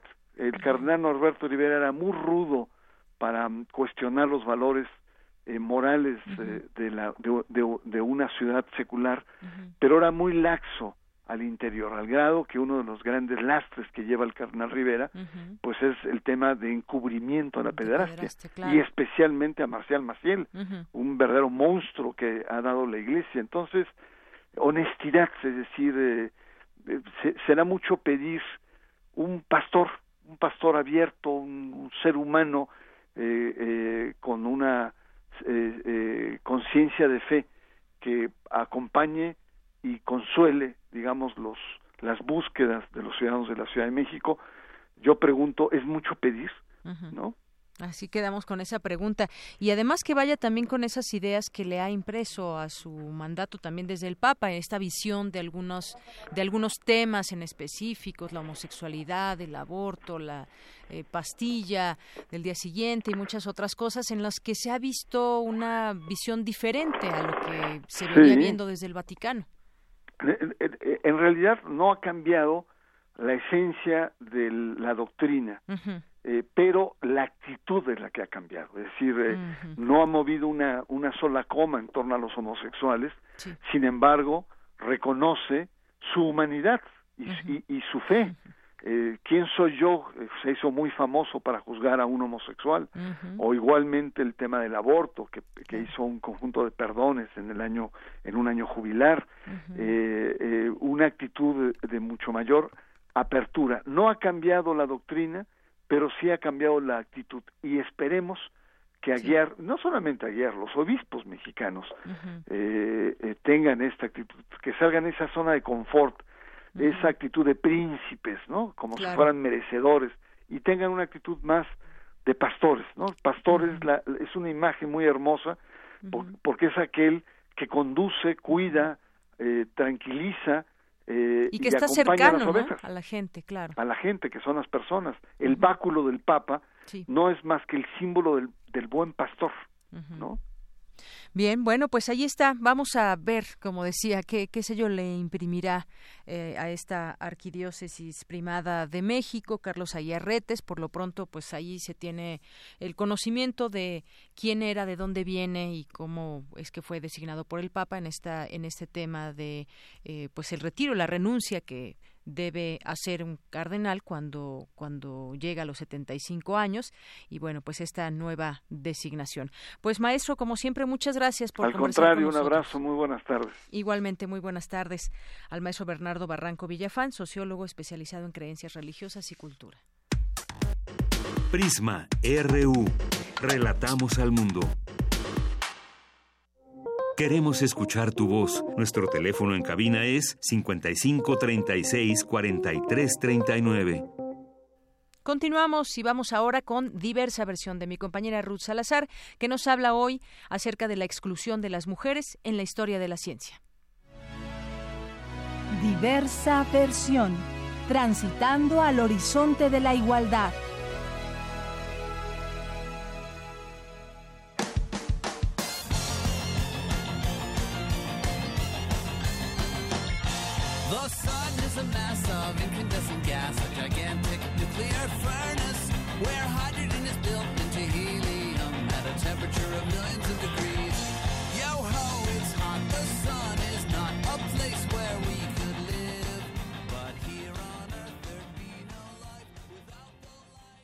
Estimado auditorio de Yanira, buenas tardes. En esta ocasión abordaré el tema de las mujeres y la ciencia. El escaso número de mujeres que se vinculan con profesiones relacionadas con esta disciplina es una problemática a resolver para alcanzar las metas de los objetivos del desarrollo sostenible de la ONU. Y este fue precisamente el foco de una investigación que indaga acerca de cómo niñas y niños de entre 6 y 10 años se vinculan con la ciencia. Fue realizada por la Cátedra Regional UNESCO. Mujer, Ciencia y Tecnología en América América Latina, con apoyo en México de un equipo de investigadores de la UNAM liderado por Judith Subieta. Entre otros resultados, se detectó cómo desde la infancia los estereotipos de género condicionan el vínculo de las niñas con la ciencia y la tecnología. En particular, en la Ciudad de México se encontró que aunque las matemáticas son una de las materias predilectas de las mujeres, este gusto decrece a medida de que avanzan en el trayecto escolar. De acuerdo con la académica universitaria Gloria Ramírez Hernández, coordinadora de la cátedra UNESCO en Derechos Humanos, esto se debe a que a menudo ellas enfrentan mayores obstáculos para poder progresar en estas disciplinas.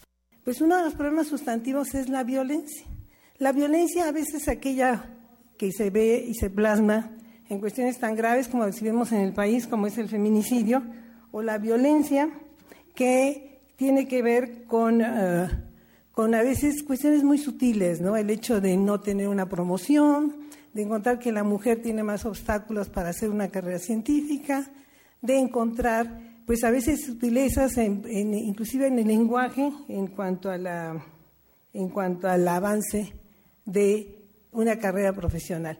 Cuando se analiza la historia de la ciencia desde esta perspectiva, se comprueba que las mujeres efectivamente han participado en su desarrollo desde la antigüedad. No obstante, sus contribuciones y su papel han sido frecuentemente ignorados, cuando no ocultados deliberadamente tras figuras masculinas como sus maridos o maestros. Y en ese marco se está rompiendo ese patrón. Ese patrón que al mismo tiempo representa un elemento de discriminación. Y este elemento lo vamos a ver nosotros en todos los ámbitos, incluso en el ámbito de las ciencias. Nosotros vamos a encontrar en la historia de las ciencias que hay antecedentes de mujeres que participaron, pero en realidad la ciencia moderna, desde donde la veamos, nace con el signo de la exclusión, de la exclusión de la mujer, y ha sido un proceso muy lento, muy gradual, la incorporación y reconocimiento de estas mujeres en el ámbito científico y tecnológico. Y en este marco vemos que los libros nos hablan de científicos. ¿Quién puede dar el nombre de cinco mujeres científicas?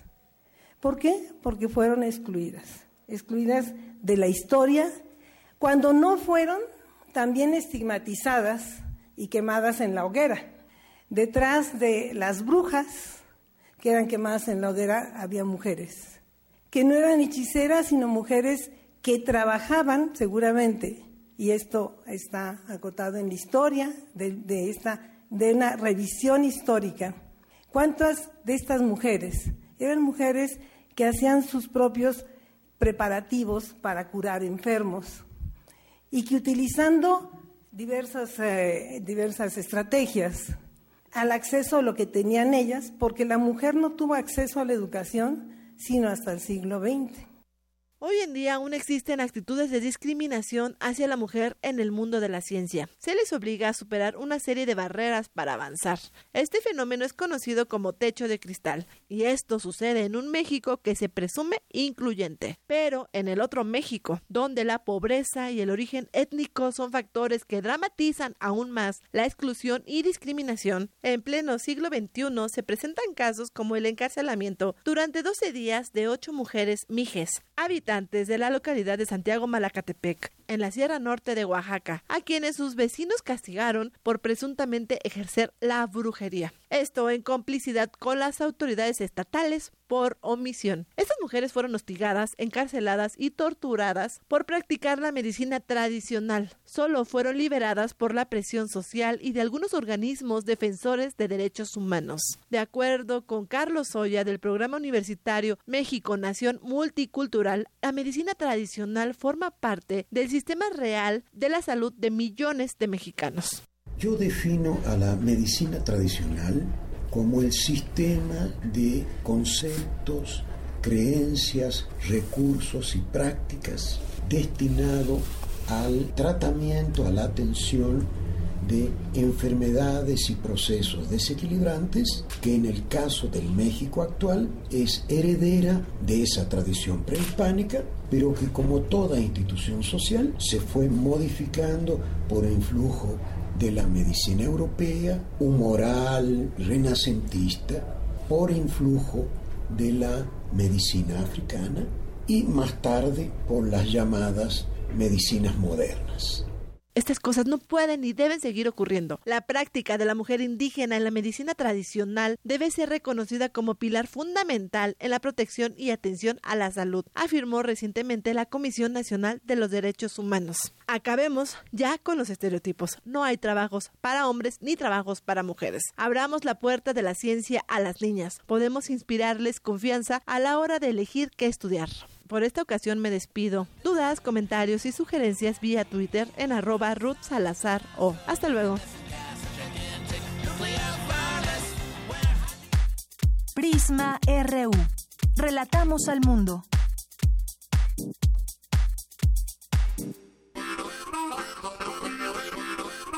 Baúl de citas.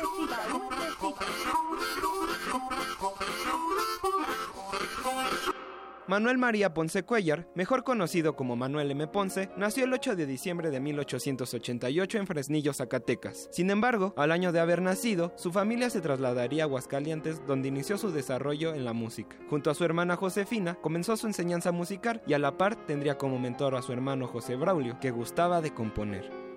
A partir de los 13 años, en 1895, empezó su trabajo como músico, dedicándose a ser maestro de capilla y organista en el Templo de San Diego en Aguascalientes. Permaneció ahí hasta 1900, cuando trasladó su vida académica y profesional a la Ciudad de México. Cursó un año en el Conservatorio Nacional de Música, pero lo abandonó después de este, debido al confuso plan de estudios. Pese a ello, su preparación la traslada al exterior, formándose con el español Vicente Mañas y el italiano Eduardo Gabrieli. Esto sería de suma importancia, pues enriqueció los conocimientos generales de Ponce y lo acercaría a la actualidad musical de su época. Así, en 1902 regresó a Aguascalientes para dar clases en la Academia de Música Vocal e Instrumental de ese estado. Antes y después de este tiempo, su trabajo como compositor fue arduo, pero sus deseos de aprendizaje lo llevaron, en un periodo de tres años, entre 1904 a 1907, a viajar por Europa para aprender las diferentes perspectivas dentro de la teoría musical y el estudio del piano. A su regreso, se volvió pilar de la riqueza musical de Aguascalientes. Sin embargo, al poco tiempo sería invitado a ser maestro de piano en el Conservatorio Nacional. Fue en este momento donde su persona tomó su dimensión como compositor, pedagogo e intelectual. Al tiempo que enseñaba los pilares del nacionalismo musical postrevolucionario, como Carlos Chávez, fue incluido por Justo Sierra al Ateneo de la Juventud, movimiento que buscó cultivar la cultura y el arte, además de la conciencia política y educativa. Fue así que hacia el estallido de la revolución, la búsqueda por la identidad musical mexicana fue una preocupación para Manuel M. Ponce. Aquello lo volvería un pionero e impulsor del nacionalismo musical mexicano, realizando un trabajo como folclorista y etnomusicólogo, pues empezó una exploración y rescate por las melodías populares, siempre teniendo muy en cuenta que la música popular provenía de las clases más afectadas por el porfiriato. Se volvió así un defensor de la identidad de la música mexicana, y a la postre se le indicaría como parte del nacionalismo musical romántico, que rescata la música mestiza y los sonidos regionales, de tal manera que las formas populares se mezclarían con su música, que ya tenía un aire impresionista. Con los años su obra cobró valor universal y cambió constantemente de residencia, desde Cuba a París. Al final de su vida, Manuel M. Ponce había sido partícipe de la complejidad musical de finales del siglo XIX e inicios del XX, pero su gran aporte fue considerar que la academia debía mirar donde pertenecía, a su pueblo. Gracias por estas este baúl de datos que nos tiene nuestro compañero Jesús Morales. Y bueno, tenemos una invitación que nos hace llegar con mucha emoción Pedro Cominic, que como ustedes saben es un artista, es cantante, es actor y bueno, pues tiene un ahora una un eh, pues un ciclo de cabaret, La Pasión según Lupe Lemper. Para este segundo ciclo fue seleccionada justamente eh, La Pasión según Lupe Lemper para el segundo ciclo de cabaret del Instituto Nacional de Bellas Artes en el Teatro El Galeón. Y son cuatro funciones. La primera empezó ayer, hay otra hoy, mañana, sábado 9 y el domingo 10 de diciembre. Así que su felicidad nos las hace llegar también y los invitamos a que lo puedan acompañar a este ciclo cabaret en estos días, hoy, eh, mañana y el domingo. Eh, la Pasión según Lupe Lemper, ahí en el Teatro El Galeón, y eh, pues ahí que los que puedan ir a verlo es un gran espectáculo estas funciones son en los horarios tradicionales de teatro jueves y viernes a las 8 de la noche sábado a las 7 y domingo a las 6 de la tarde así que pues lo invitamos a que vaya a ver este ciclo de cabaret con La Pasión, según Lupe Lemper, con Pedro Cominic. Si ya lo conocen, pues saben que es un espectáculo de calidad. Si no lo conocen, pues dense una vuelta, de verdad no se van a arrepentir. Bien, y vamos ahora a continuar con la cantera RU de mi compañera Virginia Sánchez, que entrevista hoy a Karen Fernández, estudiante de la Enes Morelos, quien obtuvo el premio Alfredo Sánchez Marroquín 2017, que otorga la Sociedad Mexicana de Biotecnología y Bioingeniería a las mejores tesis. Adelante.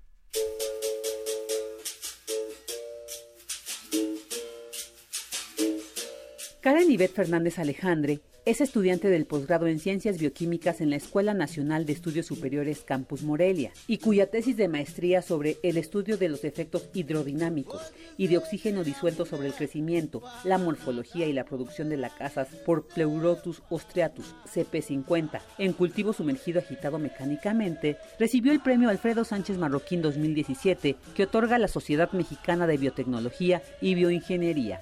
Conozcamos más sobre esta brillante universitaria.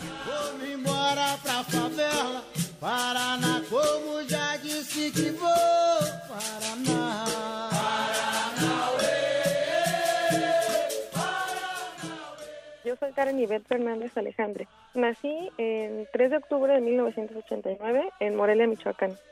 Cuando era chiquitita me gustaba jugar, pues como todos los niños en la calle, jugar a la bicicleta, a las traes. Y también en la casa, pues me gustaba mucho armar rompecabezas y pues con mi papá nos gustaba mucho jugar así como juegos matemáticos de suma, de resta. Eso era cuando era pequeñita, ya después pues mis gustos fueron cambiando. Me gustaron algunos deportes y bueno, muchas de mis actividades, además de las escolares, pues se enfocaban en cuestiones más en la preparatoria. Me inclinaba mucho por las materias como química, biología, pero las matemáticas también siempre estuvieron presentes en mí. Pero en la secundaria sí tenía inclinaciones, pero era como hacia todo, no sabía bien a dónde dirigirme. Pero ya en la preparatoria fue donde comencé a convencerme de que ese era el área que quería seguir. Bueno, de eso no me he arrepentido hasta, hasta el momento. Es la mejor elección que he podido tener.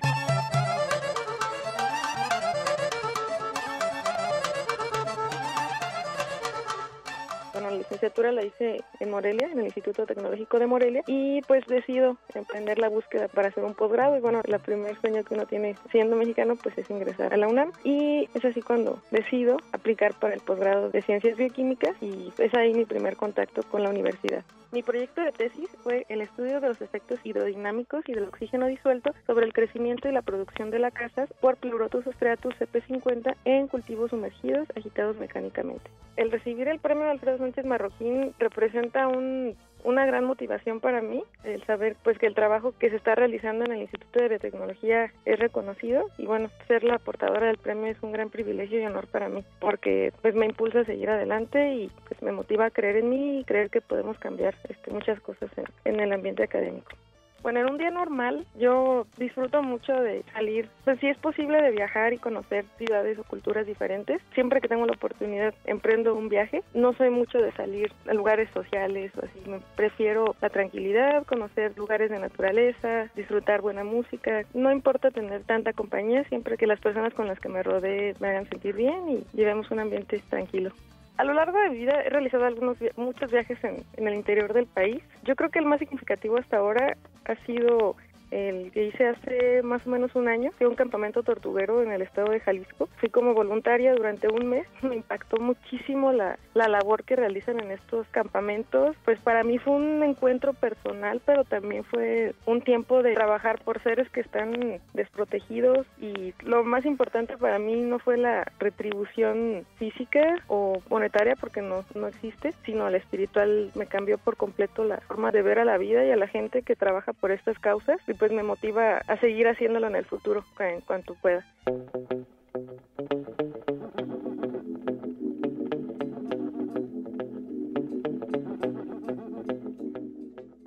Híjole, me gustan muchísimos tipos de música. Entre ellos, uno de mis preferidos es el reggae. La música balcánica también es de mis más recientes gustos adquiridos. Y pues la música que más escucho es la música de capoeira, pues es un arte marcial que practico ya desde hace nueve años. Y bueno, he sido una constante en mi vida por este tiempo y es como que el soundtrack de mi vida últimamente tengo muchas personas a quienes agradecer que pues estos esfuerzos no han sido únicamente míos, pero los más importantes son mis padres. Sin ellos pues no hubiera logrado ni siquiera tal vez tener confianza en mí misma. Ellos han sido el motor que me ha impulsado y siempre han estado ahí para apoyarme en las buenas, en las malas, cuando no me va bien y cuando me va mejor, pues ellos están felices. También eh, con respecto a mis últimos logros académicos, un pilar muy importante ha sido mi tutor, el doctor Leonardo Serrano. Él trabaja en el Instituto de Biotecnología y bueno, él siempre me apoyó mucho para la realización de este proyecto, que no fue un proyecto fácil, fue muy retador tanto para él como para mí. Y bueno, el obtener este premio ha significado mucho para ambos porque pues logramos sacar un proyecto que era complicado en sí mismo.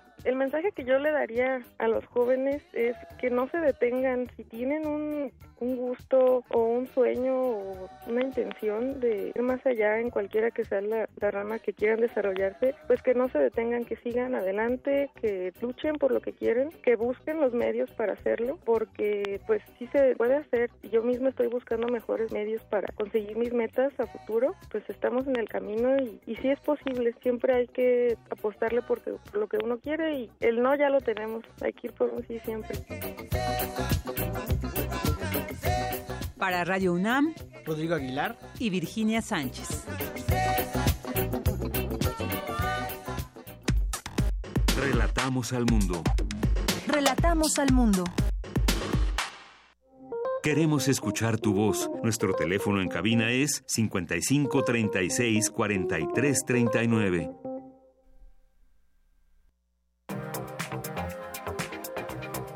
Internacional RU. Dos de la tarde con 38 minutos. Vámonos a las breves internacionales con mi compañera Ruth Salazar. El rey Abdallah II y el presidente palestino Mahmoud Abbas aseguraron que la designación de Jerusalén como capital de Israel traerá un incremento de la violencia en la región. Habla Mahmoud Abbas. Estamos de acuerdo que la solución es a través de dos estados, un estado palestino en la frontera del 67 con capital Jerusalén Oriental y el estado de Israel. La decisión del presidente Trump es rechazada en forma y fondo. Creemos que Estados Unidos con esta posición adoptada se ha distanciado casi por completo de la acción política en Medio Oriente porque ya no le queda ningún papel. La Comisión Europea anunció estar lista para pasar a la segunda fase de las negociaciones sobre el Brexit con el Reino Unido. Así lo dijo su presidente Jean-Claude Juncker. De acuerdo con el mandato que me ha sido dado, la Comisión ha decidido recomendar al Consejo Europeo que se han hecho progresos suficientes en los tres términos del divorcio.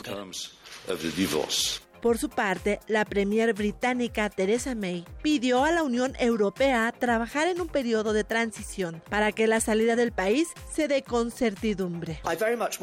Estoy encantada ante la perspectiva de poder pasar a una nueva fase para hablar de comercio y de seguridad y tratar sobre nuestra positiva y ambiciosa relación futura.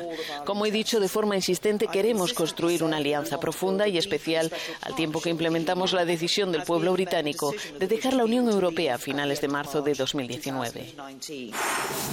El Partido Socialdemócrata alemán reeligió como líder a Martin Schulz con el 81.9% de los votos. Con ello se aprobó la propuesta de abrir un diálogo para estudiar si se apoya y de qué forma un nuevo gobierno de Angela Merkel.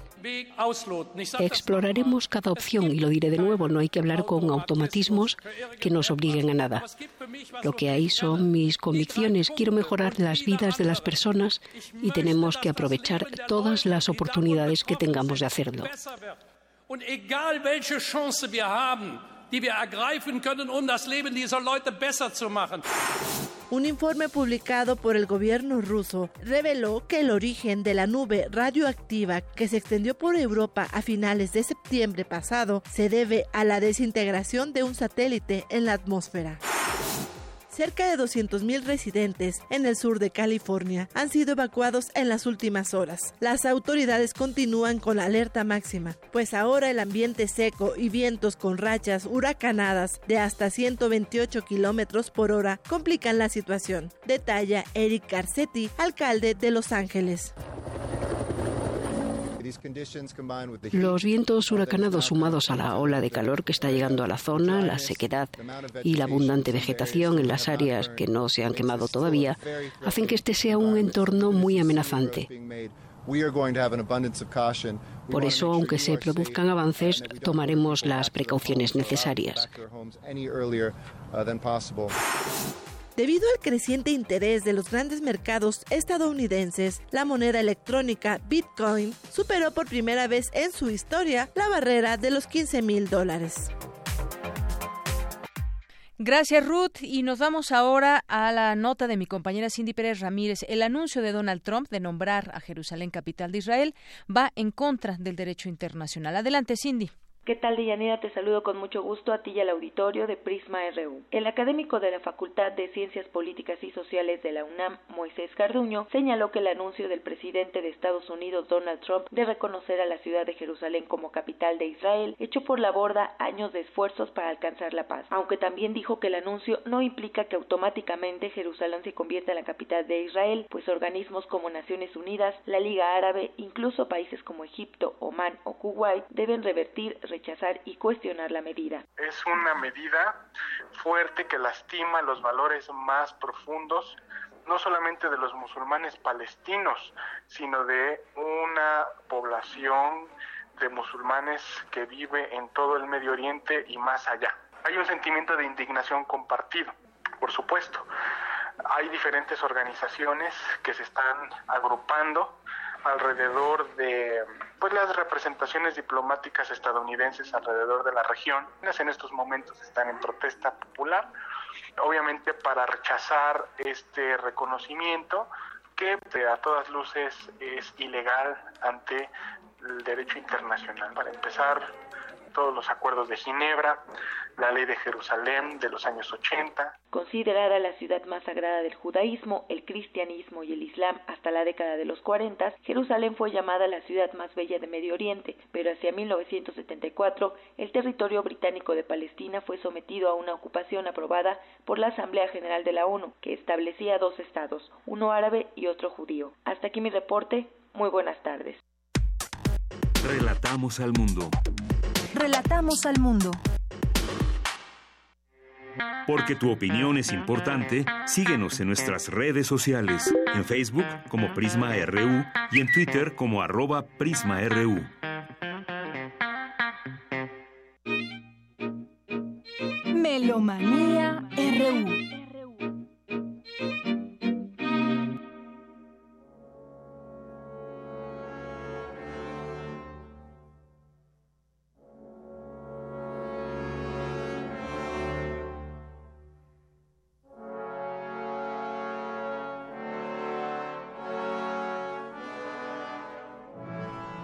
Viernes de Melomanía RU con Dulce Wet, nuestra jefa de discoteca aquí en Radio UNAM. No se pierdan todo lo que nos recomienda en música. ¿Cómo estás, Dulce? Ay, pues contenta, digamos, atareada también por Además de agripada, un poco agripada, sí, por eso, perdón por la foto, pero me siento como muy mal con la nariz hasta roja. Este, pues hay muchísimas cosas. Están cerrando todas las orquestas sinfónicas, o sea, hay la Orquesta Sinfónica Nacional cierra este domingo, la, la OCBA, la Orquesta de Cámara de Bellas Artes, bueno, la Orquesta Sinfónica Nacional en Bellas Artes, la programa navideño, la OCBA con un programa más bien con bandoneón, Piazzolla, que puede ser muy divertido, con su titular José Luis Castillo. Tenemos también el cierre, y lo hemos sabido, de el Festival de Órgano, ¿no? Porque pasamos la cápsula del maestro Delgado para este cierre. Y estamos oyendo allá atrás a Finlandia. Recordemos que hace dos días se celebraron los 100 años de, de la independencia de Finlandia y un día como hoy precisamente nació Jan Sibelius, ¿no? uno de los compositores más amados por ese pueblo. Y en esta música, a ver si puedes subir un poquitito, pero en esta música precisamente podemos apreciar ese espíritu patriótico, ¿no? Ese espíritu patriótico que tiene. Yo recuerdo mucho esta eh, esta pieza, este poema sinfónico, que inclusive lo tiene también en alguna versión con coro, porque es uno de los relatos que Eusebio Rubalcaba, que falleció este año y que pasamos en distintas cápsulas, fueron de los más emotivos. ¿no? Eh, Sibelius tuvo cáncer de garganta y después dejó de componer, pues no sé, casi 28 años después, eh, eh, cuando se le diagnosticó y todo, y fue siempre un ídolo, y digamos que su primera parte compositiva fue la más rica, ¿no? En, todas estas creaciones, y después ya lo, lo, llevaron a vivir a una eh, a las afueras de Helsinki, digamos, a una aldea y todo, y recuerdo muy bien esta cápsula, recrea todos esos pensamientos de Sibelius cuando ya es maduro, cuando ya es grande y ya quiere morir. Esta, esta música lo, lo, recrea muy bien. Ya escuchamos también ah, la cápsula que nos hizo nuestro compañero de Manuel M. Ponce, que nace un día como hoy también, de 1882 en Fresniño, Zacatecas. Y también Bujoslav Martino, Subamos un poquito la música si quieren y hagamos un cross para escuchar un poco. Después esto que estamos haciendo ya es el tercer movimiento vivo del cuarteto para cuerdas número 3. Bohuslav Martino, compositor checo, dijimos, nació en Bohemia, Austria-Hungría, pero ahora ya es República Checa, y muere en el 28 de agosto de 1959 en Suiza. Bueno, él es un compositor, digamos que muy ecléctico y que logra hacer lo que en música decimos estilo neoclásico, quiere decir que revive como todas las tradiciones anteriores del gran legado histórico que, que tiene la música occidental y las recrea bastante, ¿no?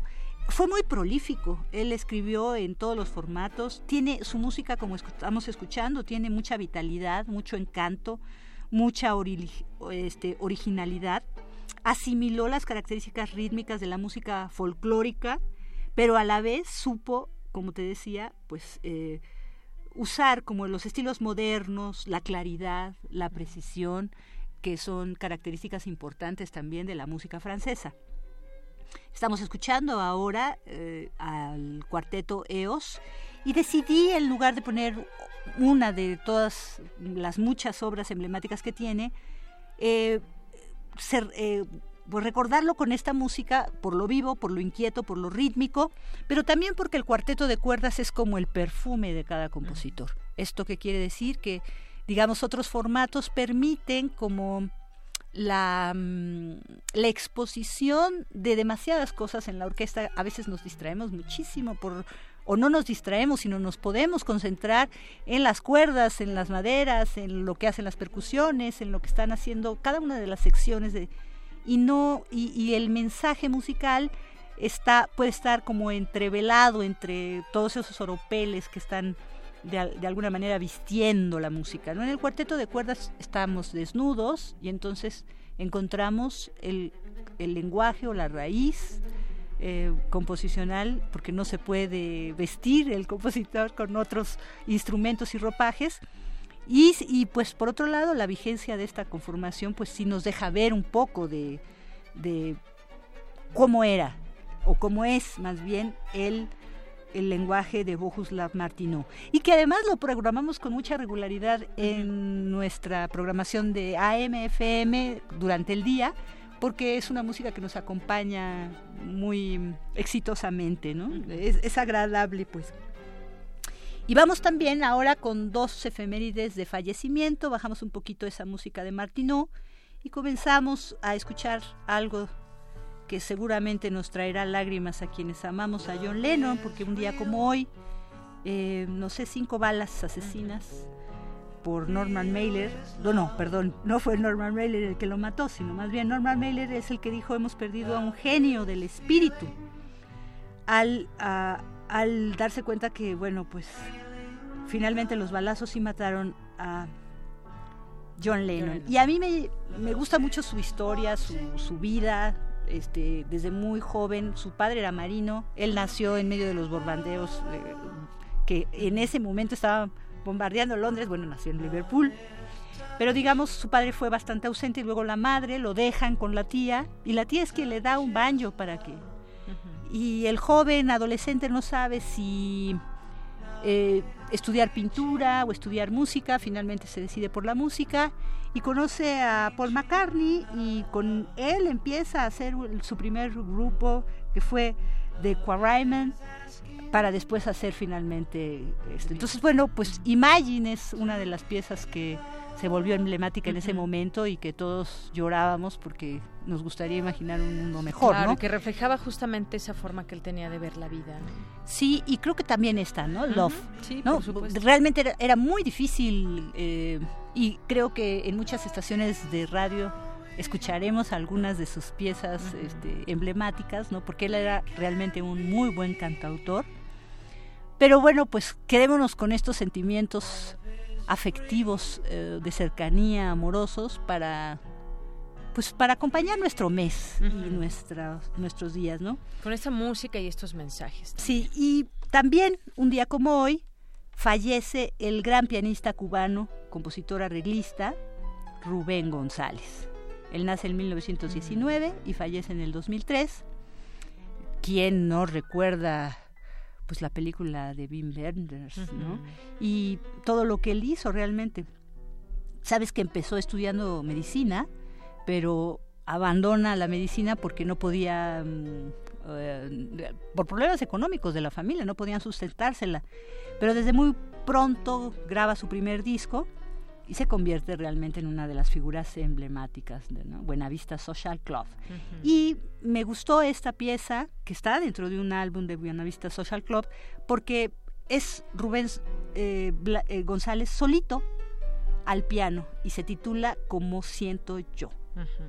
Es un álbum editado por el sello Corazón en 1998 que de alguna manera pues considero que es una, una música que vale la pena escuchar, abstracta, pero muy dolida, ¿no? Dejémosla un poquito. Sí. ¿Qué hacemos?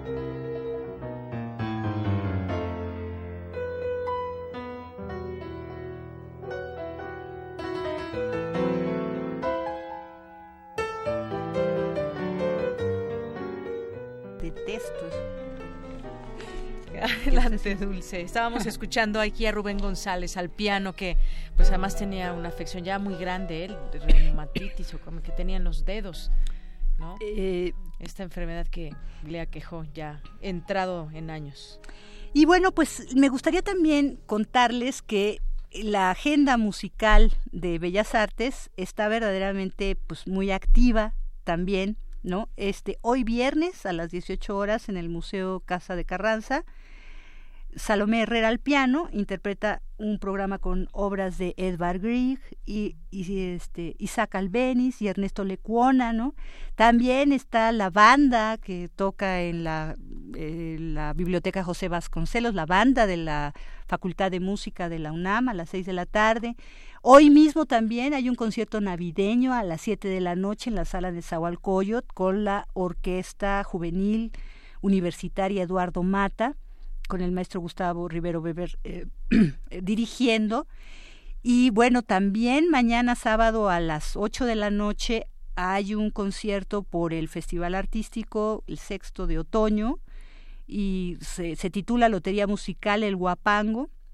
Varios grupos, el trío Alborada de la Huasteca, Jorge Moreno y el son Cuexteco, Stacú y sus Huastecos, Miriam Solís, la Orquesta del Festival Artístico de Otoño, todos dirigidos por Rodrigo Macías, se presentan entrada libre en el Centro eh, Cultural Roberto Cantoral a las 20 horas mañana, ¿no? Entonces, bueno, pues un poquito de todo lo que hay y también se eh, cierra el Foro Internacional de Música Nueva, ya ves que se han tenido que reprogramar, entonces está Tumben Pash el domingo a las 5 de la tarde. Así que bueno, pues revisen un poco porque no hay manera de ir a todo, ¿eh? Tiempo libre aquí lo está sacando. Así es. Bueno, pues con esto nos despedimos ya casi. Por cierto, fíjate, Dulce, también activan ya la alerta por viento y frío en nueve delegaciones aquí en la Ciudad de México. Veíamos algunos paisajes, algunas postales eh, con nieve en Coahuila, en Chihuahua, camino hacia Nuevo Laredo y en donde pues han quedado atorados los camiones. Pero aquí en la Ciudad de México la temperatura va a empezar a descender en unas cuantas horas a partir de las seis de la tarde y ya se activa la alerta en las delegaciones Azcapotzalco, Benito Juárez, Coyoacán, Cuauhtémoc, Gustavo Madero, Iztacalco, Iztapalapa, Miguel Hidalgo y Venustiano Carranza. Y bueno, pues ahí la, el llamado para que nos abriguemos bien entre 4 y 8 grados centígrados entre las 3 de la mañana y 9 de la 3 de la mañana y 9 de la mañana. Bien, con eso nos despedimos, son los Doors. ¿Hoy alguna razón en especial? Ahorita nos dice, nace hoy, un día como hoy, Jim Morrison. Fíjate, muere John Lennon, y nace, nace Jim, Morrison. el relevo. El relevo. Fantástico. Muchas gracias a todos por escucharnos. Yo soy de Yanira Morán, a nombre de todo el equipo, que tenga buena tarde, buen provecho y a festejar la vida.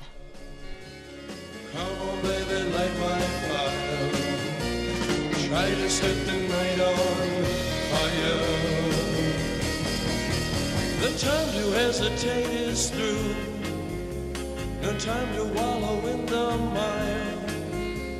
Try now, we can only lose. And our love become a funeral pyre. Come on, baby, light my fire. Come on, baby, light my fire. Try to set the night on fire.